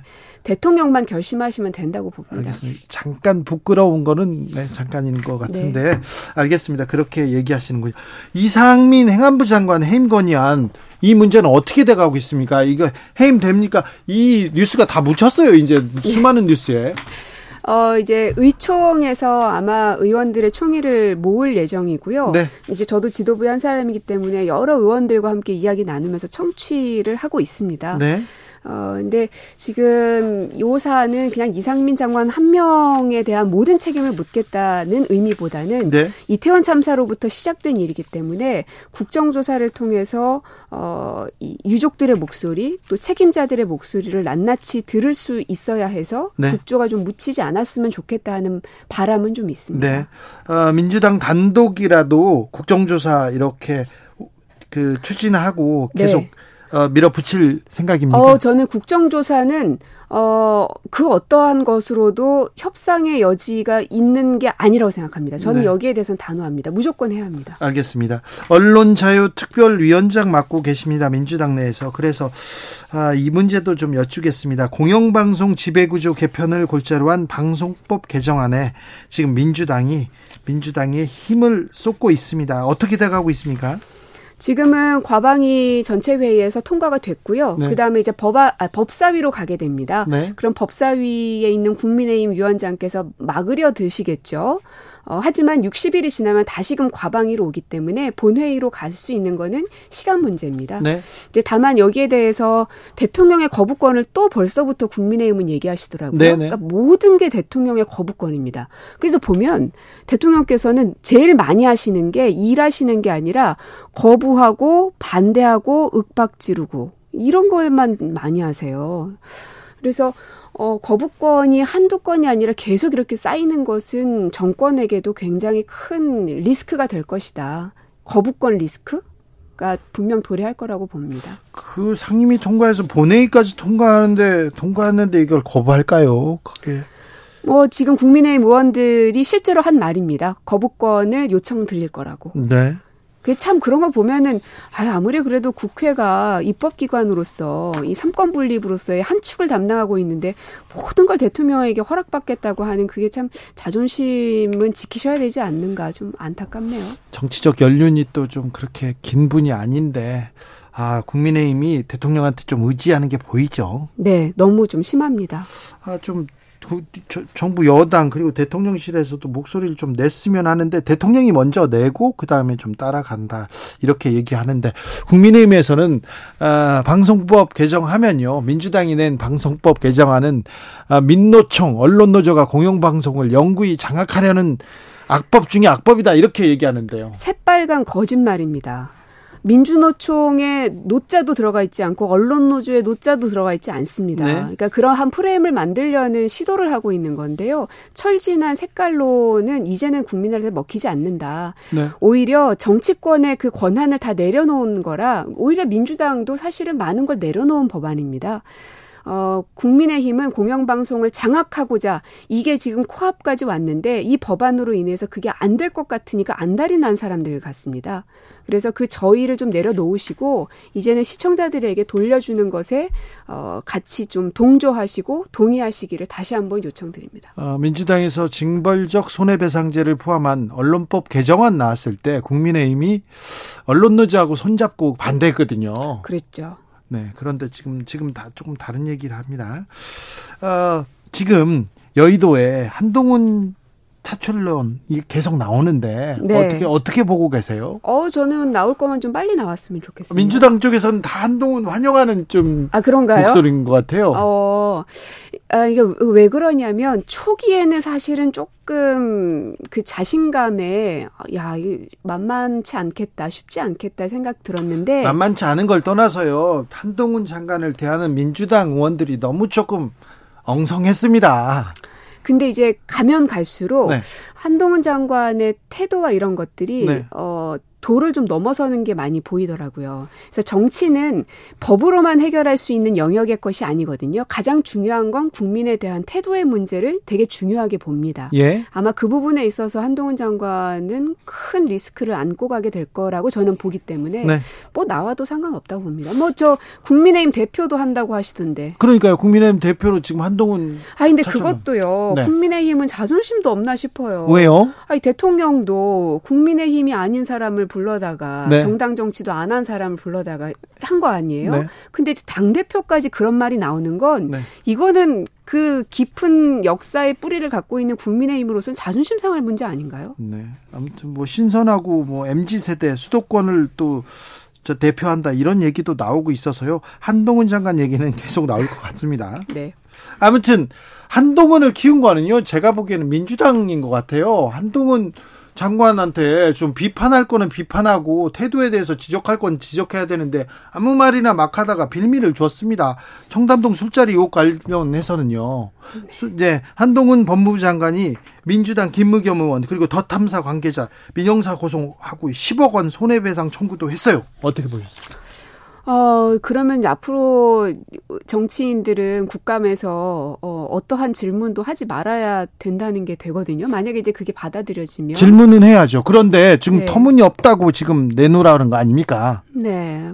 글쎄요. 뭐 어떻게 결론을 내릴지 모르겠으나 제가 직접 한동훈 장관하고 맞닥뜨려서 싸웠는데 제가 뭘 잘 못했다. 그러면 제가 비판을 받았겠지만, 받을 테지만, 뭐 제가 한 건 아니라 뭐라 드릴 말씀이 없네요. 네. 아무튼 법무부 장관이 지금 어, 현역 의원을 지금 손해배상 청구를 했어요. 10억 원. 뿐만 아니라 대통령도 야당 정치인을 고발했는데요. 뭐. 네. 장경태 의원. 네. 네. 대통령실에서 그랬죠. 네. 아무튼 고발은 많고 지금 대화 타협은 없고 그런 전국이 이어갑니다. 정치의 실종 시대입니다. 너무 네. 슬프네요. 네, 그래도 좀 민주당 의원들도 좀 분발해 주시길 바랍니다. 민주당 의원들이 좀 더 보였으면 하는데 보이지 않습니다. 아 그런가요? 네, 알겠습니다. 목소리를 더 높이겠습니다. 알겠습니다. 말씀 잘 들었습니다. 네. 더불어민주당 고민정 최고위원이었습니다. 정치 피로, 사건 사고로 인한 피로, 고달픈 일상에서 오는 피로. 오늘 시사하셨습니까? 경험해 보세요. 들은 날과 안 들은 날의 차이. 여러분의 피로를 날려줄 저녁 한 끼 시사. 추진우 라이브.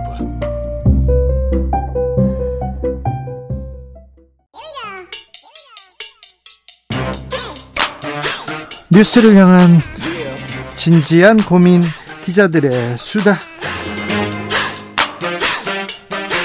라이브 기자실을 찾은 오늘의 기자는 은지옥이요. 시사인 김은지입니다. 자, 오늘 준비한 뉴스부터 가볼까요? 네, 12구 이태원 참사 유가족 협의체 준비 모임이 꾸려졌습니다. 이태원 참사 희생자 유가족들로 구성된 모임입니다. 얼마나 모였습니까? 네, 67명이 지금 모여 있는데요. 앞으로 더 늘어날 가능성이 큽니다. 이제 이들의 목소리는 특히 이제 참사라고 하는 대형 이슈에 대해서 우리 공동체가 더욱더 귀 기울여야 될 목소리라고 할 수 있는데요. 네. 그래서 좀 더 적극적으로 좀 소개해 드리려고 합니다. 그렇죠. 목소리 들어야죠. 네. 들어야죠. 네. 성명서도 냈지요? 네, 어제는 여당 의원들은 정부와 여당이 유가족들을 외면했다는 사실을 왜곡하지 말라. 라는 제목의 성명을 냈는데요. 외면했습니까? 네, 이제 가족들이 느끼기엔 그랬다라고 하는 것인데 지난 1일에 만났거든요. 예? 국정조사 특별위원회 여당 의원들 전원이 그런데 유가족들 요청한 면담에 참여하지 않았다라고 지적했습니다. 네. 심지어 이제 일부 여당 의원들 같은 경우에는 그러니까 유가족 때문이 아니라 민주당으로부터 일방적으로 일정을 통보받았기 때문에 참여하지 못했다 이렇게 변명했다고 지적했는데 그게 사실이 아니다라고 논박을 했습니다. 네. 그리고 지난달 21일에도 비공개 면담을 했었는데 그 이후에 어떠한 소통 노력조차 없었다라고 하면서 심지어 그 있다가는 유가족들에 대해서 전체를 대변하지 않는다라는 식의 아, 그런 얘기했어요. 그건 좀 좀 너무한 거 아닌가요? 네, 가족들한테 상처를 주면서 이러한 발언들이 평가절하 유가족들의 목소리를 평가절하하고 있다라는 지적도 했는데요. 네. 이제 마치 정부 여당이 가족들과 소통하려고 노력하는 것처럼 사실을 보도하고 있다면서 태도를 바꾸라고 촉구했습니다. 아무튼 정부 여도 여당이 미온적인 반응을 보인다면서 지금 유가족들이 목소리를 내고 있습니다. 어떤 어떤 점 이렇게 어, 요구하고 있습니까? 어떤 걸 밝히라고 얘기하고 있어요? 네, 밝히는 것도 밝히는 상인데 우선은 좀 기간을 늘려야 된다는 지적도 하고 있거든요. 당장 받은 시간표가 45일인데 지금 예산안과 경계 연계되면서 이 일정들이 잘 돌아가고 있지 못합니다. 네. 이러한 짧은 기간 안에 제대로 지금 진상을 밝히기 어렵다 이런 이야기도 하고 있고요. 그리고 이제 어제 한참 논란이 됐던 것이 일부 검경의 마약 관련된 발언이었습니다. 그러게요. 네, 유족들한테 상처를 줬다 이런 부분들이 나오고 지적이 나오고 있는데요. 한겨레나 MBC에 따르면 일부 검경에서 희생자들 장례식장에 찾아가서 부검 의사를 물으면서 예. 마약 때문에 희생자가 쓰러진 게 아니냐라는 취지의 이야기를 했다라고 합니다. 유가족한테 갔어요?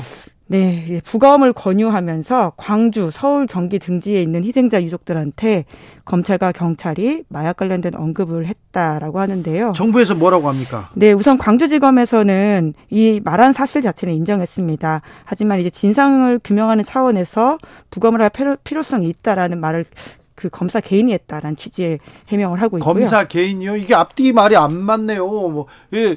참사 희생자한테 가가지고 마약한 거 아니냐고 이걸 검사해 보자고 이거 개인적인 생각이 아 이렇게요. 네, 그리고 대검에서는 대검에서 이렇게 입장을 냈는데요. 일선 검찰청에서 마약과 관련한 별도의 지침을 내린 사실은 없다.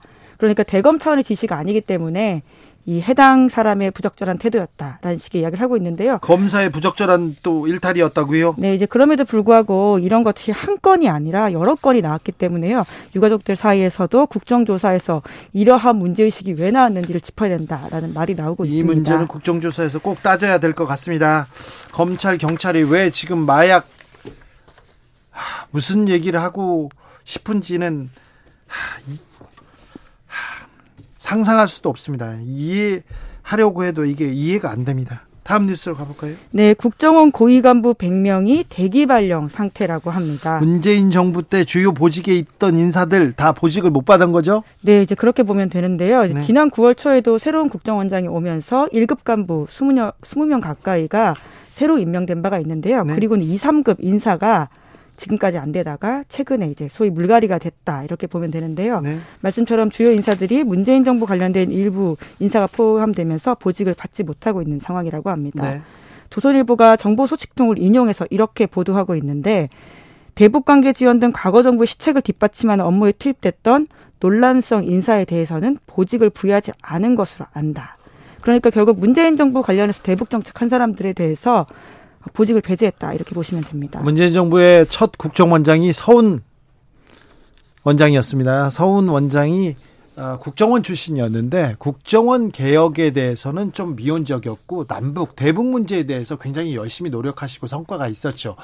아, 남북 문제에 성과가 있었으나 국정원 개혁에는 별로 이렇게 그 열의를 갖지 않고 전 정부 사람들을 그대로 써서 국정원 개혁 서운하다 제가 몇 번 비판했던 음, 기억이 있는데요.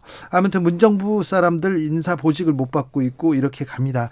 김하영 씨 기억하십니까? 댓글 이렇게 예. 댓글 달다가 대선에 개입했다라는 네, 것이 핵심이죠. 했던 부분이죠. 예. 그분 수사를 윤석열 어, 수사팀에서 했었죠. 댓글 조작 사건을 열심히 했었는데 그분은 어, 문재인 정부 들어서도 성, 승진했습니다. 그런데 아, 김하영 씨가 아, 이 윤석열 정부 때는 어떻게 되는지도 조금 지켜보겠습니다. 저희가 또 소식동이 있으니까 이건 네, 취재해서 알려드릴게요. 국정원 댓글 사건 같은 경우에는 윤석열 대통령이 검사 시절에 수사팀장으로 역할했던 그렇죠. 사건입니다. 네. 국정원 사람들 수사를 많이 했는데 어, 어떤 사람들이 지금 국정원 실세야 이 얘기를 들을 때마다 깜짝깜짝 놀라는 것이요. 윤석열 검사팀 그 팀에서 수사해 가지고 문제가 됐던 분인데 그분이 지금 실세로 지금 다니고 있어서요. 아, 이 부분은 저희가 시간 내서 국정원 이야기 좀 해보겠습니다. 박지원 전 국정원장은 뭐라고 합니까? 네, 무엇보다도 굉장히 이례적인 상황이다라는 지적을 하고 있는데요. 자기가 국정원장을 해서 결과적으로 이런 문제가 생긴 거 아니냐라는 지적을 하고 있는데 이제 특히나 이제 일괄적으로 비리도 없는 27명의 1급 부서장이 4개월, 5개월 동안 대리인 체제로 가면 이 나라에 안보 공백이 있다라는 지적을 했습니다. 알겠습니다. 마지막으로 만나볼 이야기는요? 네, 이란이 도덕 경찰을 폐지하기로 했다라는 소식이 전해졌습니다. 도덕 경찰이요? 네, 굉장히 좀 낯선 이야기죠. 경찰이면 경찰이지 왜 거기에 도덕이 붙느냐라는 생각이 들 수 있는데요. 여성 인권 탄압의 상징적 존재들입니다. 네, 그렇습니다. 이제 과거에 한국에서도 이게 뭐 치마나 머리카락 길이를 재단했던 적이 있지 않습니까? 90년대에 저희들이요 가방 메고 이렇게 종로나 명동 지나가잖아요. 그래서 가방 다 열어보고 주머니 막 열어보고 그랬어요. 그때만 90년대까지 그랬나요? 아 그럼요. 저 보고 이렇게 제가 명동에 친구하고 청바지 사러 갔거든요. 분명히 그날은 청바지 사러 갔습니다. 데모 아니었어요. 그런데 데모하게 생겼다고 잡아가고 그랬었어요. 불신검문을 그렇게 했다라는 네, 말씀이신 가방은 항상 붙였고요. 예. 네, 이제 특히나 여성에게 히잡을 제대로 쓰지 않았다라는 이유로 심지어 최근에는 이제 의문사 사건까지 있지 않았습니까? 네. 이것이 결과적으로 이란 내부의 반정부 그러니까 민주화 시위를 불붙게 했던 사안인데요. 그런데 이란의 반정부 시위, 민주화 시위는 어떻게 돼가고 있습니까? 네, 이제 그런데 지금 점점 더 상황이 커지고 있습니다. 그러면서 도덕 경찰 폐지가 일종의 언론 플레이다 이렇게 민주화 운동하는 사람들은 지적을 하고 있거든요. 네. 실제로 역할을 할 수 없는 검찰총장이 그런 이야기를 하는 것도 맞지도 않고 눈 가리고 아웅하는 거다라는 지적을 하고 있는데요. 어, 지난 5일부터 현지 시간으로 7일까지 4일 동안 이제 총파업을 하겠다라고 밝혔고요. 그리고는 7일에는 군부 쿠데타 과거에 1953년 항거하다가 숨진 학생들을 기리는 날인데 이날 다시 집결하자 이런 제안도 하고 있습니다. 이란 축구 대표팀 고국 돌아가서 어떨까 걱정이 됩니다. 그런데 한국에서 히잡을 벗고 경기를 뛰었던 선수 고초를 겪는다는 소식도 있어요? 네, 클라이밍 국가대표 선수였고 제가 이 시간에도 전해드린 바가 예, 예. 있거든요. 예. 돌아가서 이제 큰 일을 겪는 게 아니냐라는 걱정이 있다라고 하는 것이었는데요. 실제로 큰 일을 겪고 있다라고 합니다. 어떻게 됐어요? 네, 집이 무너지고 불타는 영상이 온라인에 올라왔습니다. 이 네. 선수의 집이요? 네, 가족이 같이 살고 있는 집인데요. 무너지는 모습이 공개가 됐고 이걸 찍고 있는 신원미상의 촬영자가 이렇게 이야기했는데요. 이 나라의 산 결과가 이거다. 메달을 몇 개씩 국가에 안긴 국가의 챔피언한테 일어난 일이다. 열심히 노력해서 국가 이름을 드높였는데 후추 스프레이 뿌리고 집을 부수고 떠나버렸다. 네. 라는 건데요. 물론 누가 언제 왜 철가 있는지는 아직까지 파악이 되고 있지는 않다라고 하지만요. 귀국하에서부터 계속 네. 괴롭힘이 컸었다라고 합니다. 이라는 친정부와 반정부 시자들이 이렇게 절반 단순히 히잡을 쓰지 않았다라는 이유로 계속해서 이렇게 정치 불안 이렇게 커져가는데 이란의 국민들만 피해를 보고 있습니다. 네, 이란의 평화를 빕니다. 이란의 여성들의 인권 그리고 자유를 빕니다. 아, 그리고 이란 축구 선수들 그리고 한국에서 경기를 뛰었던 이란 선수의 안녕도 빌겠습니다. 기자들의 수다 시사인 김은지 기자와 함께했습니다. 네, 고맙습니다. 교통정보센터 다녀오겠습니다. 김민희 씨.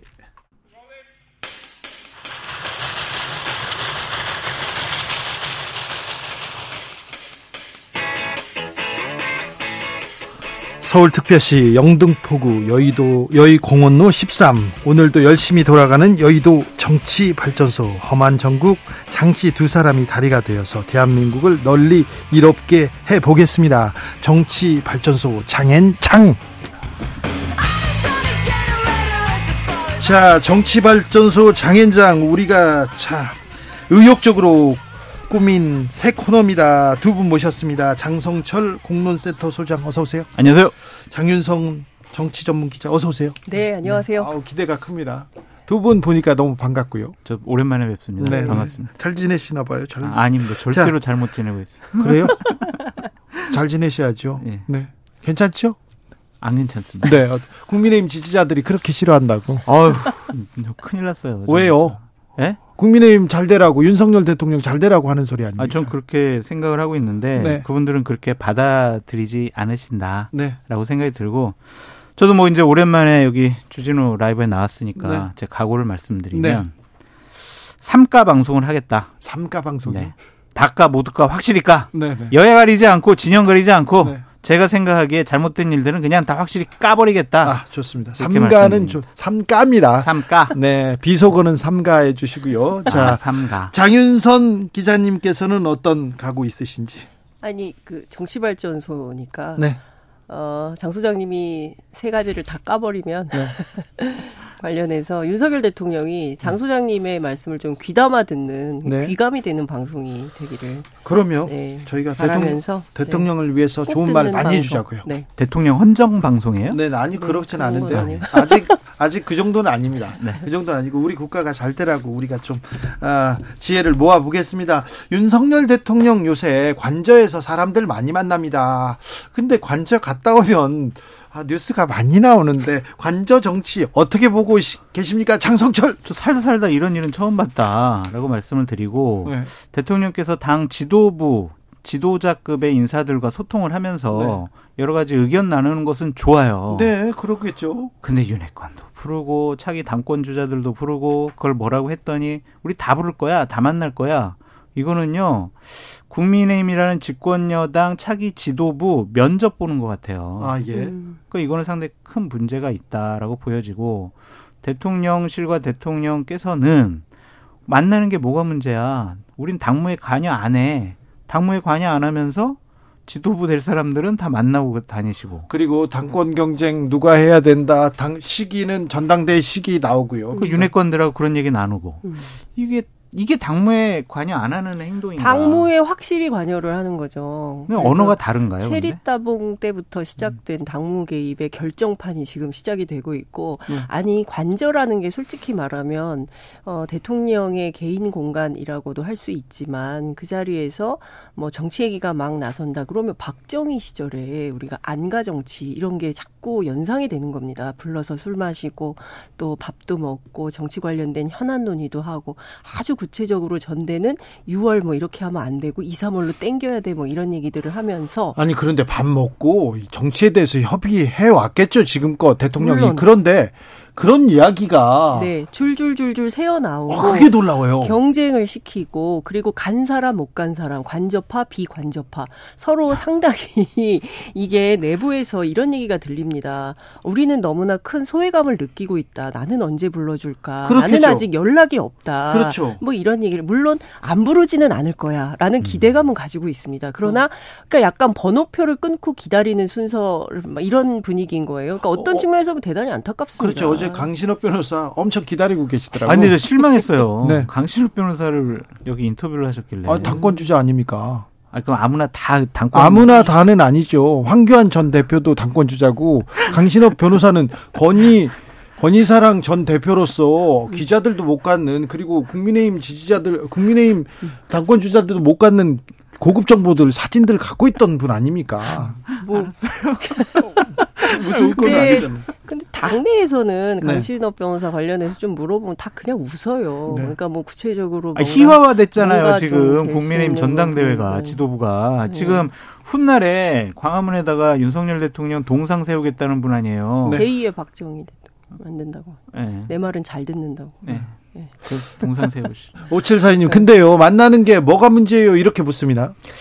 뭐가 문제냐면, 차기 지도부는 이런 사람들이 됐으면 좋겠어. 그리고 그 지도부를 위해서 당원 당규는 이렇게 고쳤으면 좋겠어. 그리고 날짜는 네. 요 날짜에 했으면 좋겠어. 요 시점에 했으면 좋겠어. 이렇게 당 대표나 당 지도부들이 결정해야 될 문제들을 대통령께서 대통령이라는 권력을 갖고 압박하는 듯한 모습을 취하는 것은 네. 잘못됐다. 네. 근데 저는 두 가지가 문제인 것 같아요. 첫 번째는 사당화. 그리고 두 번째는 정말 우리가 다 끝났다고 생각했던 보스 개파 정치가 다시 부활하는 느낌입니다. 그렇죠. 윤심을 중심으로 해서 줄서기가 본격화되는 거고요. 네. 이 자리에 없는 사람들은 이제 당내에서 야 나 공천도 못 받는 거 아니야라는 불안감에 시달리게 되는 거예요. 음.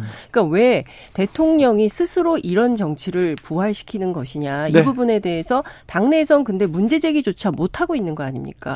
이 정도면 야 대통령 이 이렇게 하시면 안 됩니다.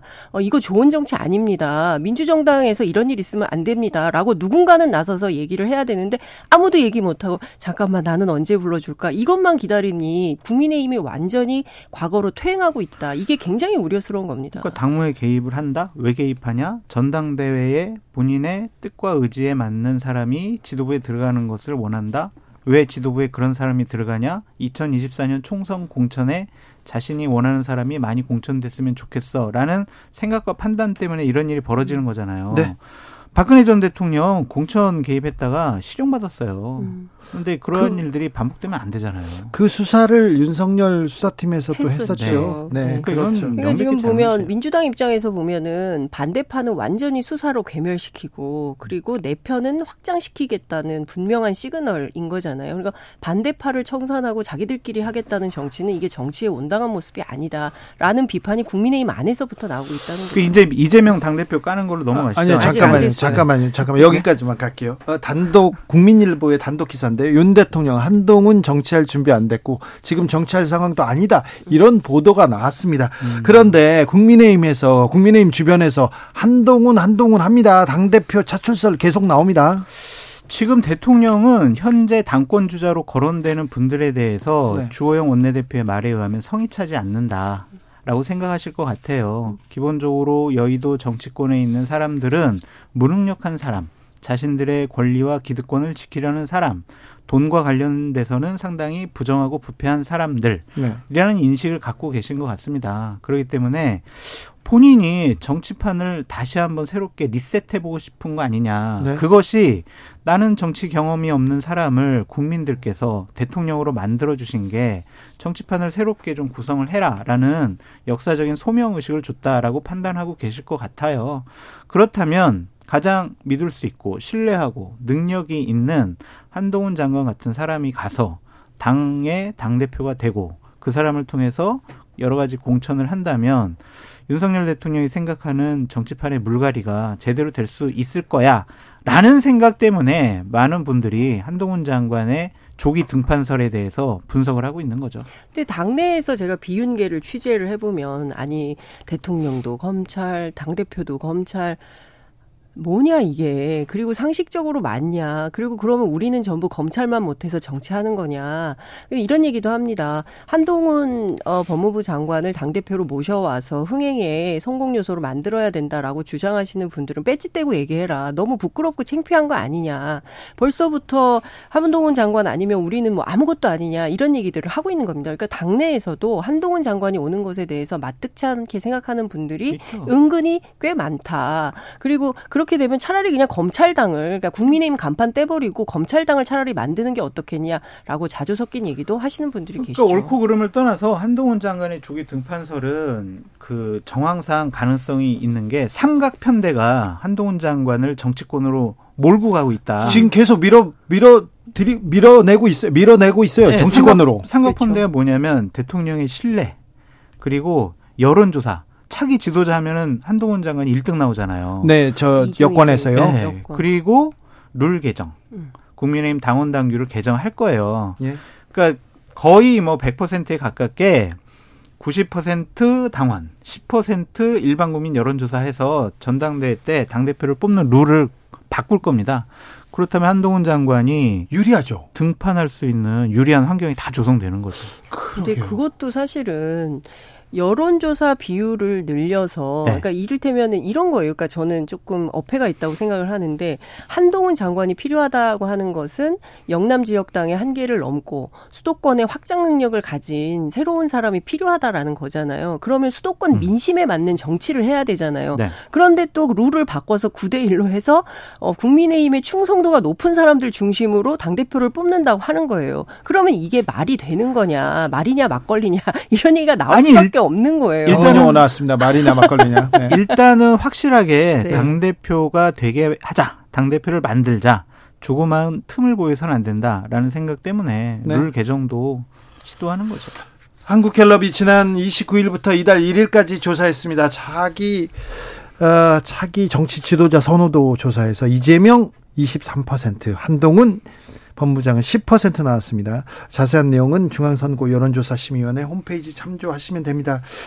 자, 그런데 한동훈 장관이 법무부 장관이잖아요. 근데 네. 김우겸 의원한테 10억 배상 청구했더라고요. 좀 잘했다고 생각을 합니다. 잘했다고요? 네.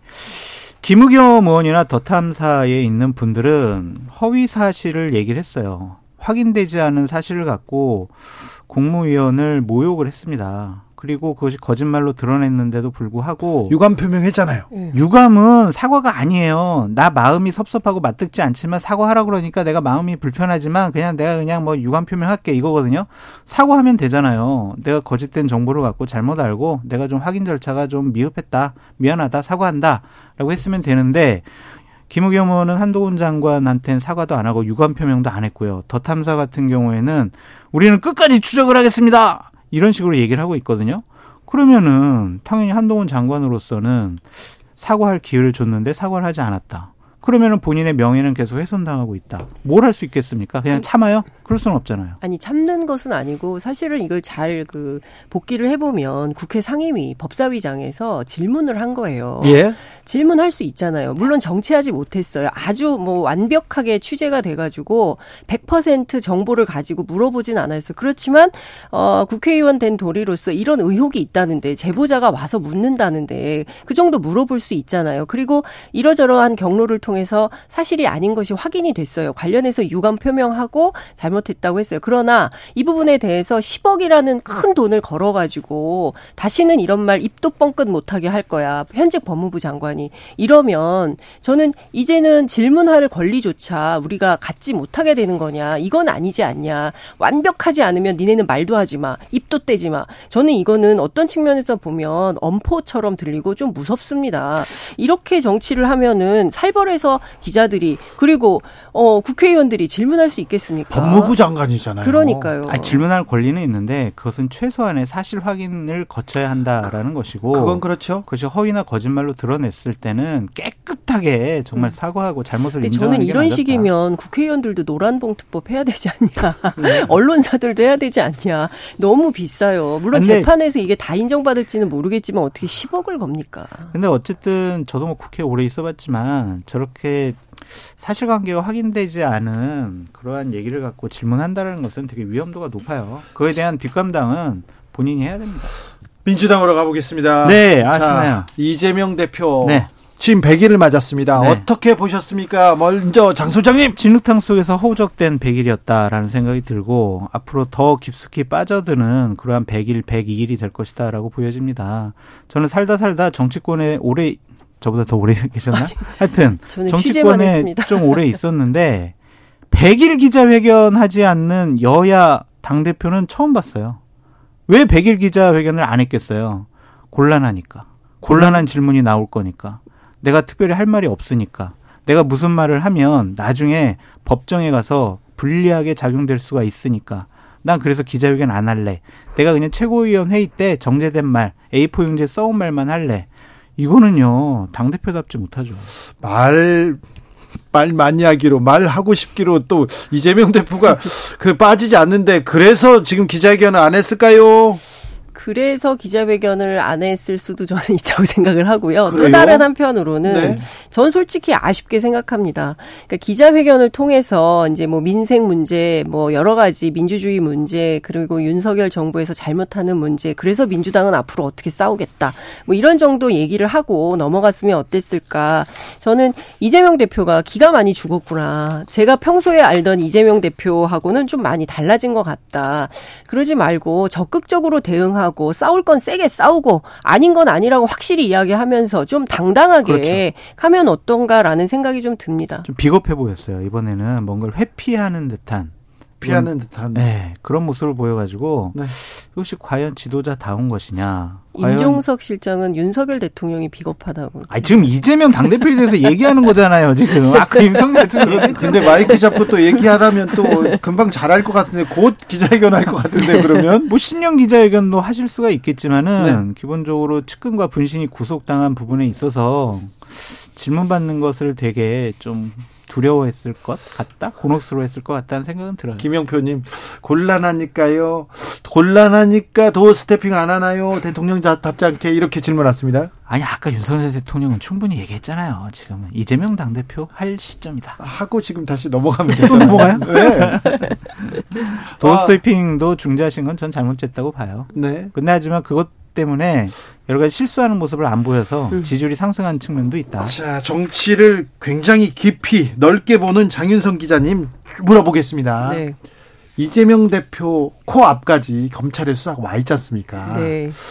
소환 장을 보낼 수도 있어요, 검찰이. 네. 어떻게 전망하십니까? 저는 가능성이 있다고 생각을 하고요. 네. 어, 그 얘기는, 음, 그렇게 전망하는 분들은 민주당 안에도 많이 많죠? 있습니다. 네. 예, 그렇기 때문에 사실은 내부에서 뭐 이런저런 비판도 나오고 뭐 새로운 대안이 필요한 거 아니냐라는 얘기도 나오고 뭐 이렇게 뭐 분당설도 나오고 뭐 이러는 거 아닌가 싶고요.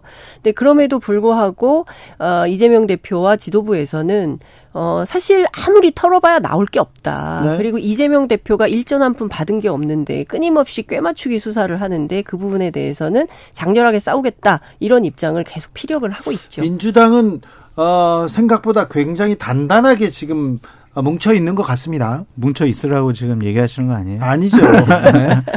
내부의 분열은 분명히 있을 수밖에 없을 거예요. 네. 왜냐하면 이재명 당대표의 사법 리스크가 현실화돼서 소환 조사를 받는다든지 아니면 기소를 당하게 되면 당신은 공천권을 행사할 자격이 없어라는 얘기가 나올 것이고 공천권 내려놔야 된다는 얘기는 박영선 전 장관도 했잖아요. 네, 그러니까 음. 박영선 장관은 이재명 당대표랑 별로 사이가 안 좋은 것 같아요. 음. 지속적으로 분당이 될 거야 공천권 내려놔라 이런 식으로 공격을 하고 있는데 상당히 상당히 공격의 강도가 좀 센것 음. 같아요. 근데 사실 민주당이 20대 국회 때부터 그때 김상곤 혁신위가 있었어요. 예? 문재인 대표 시절에.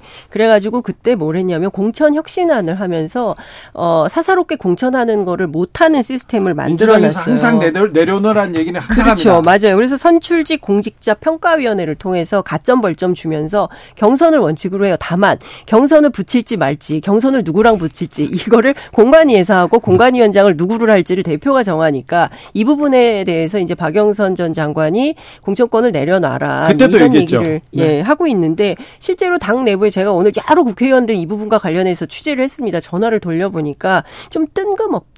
이 얘기를 음. 지금 왜 하냐? 공, 공천 얘기를 지금 왜 하는 것이지? 뭐 이런 얘기도 하고 어떤 분 같은 경우는 박영선 장관이 민주당을 나가려고 하는 거 아니야? 라고 얘기를 하기도 하는데요. 실제로 제가 아는 박영선 장관은 네. 민주당을 절대로 나갈 분이 그럼요. 아닙니다. 정치연구소 창현장 시간이 다 됐어요. 벌써 두 분, 두 분 뜨겁습니다. 다음 시간 더 기대됩니다. 장성철, 장윤선 두 분 감사합니다. 감사합니다. 네, 감사합니다. 저는 여기서 물러갑니다. 내일 오후 5시 5분에 돌아옵니다. 지금까지 주진우였습니다.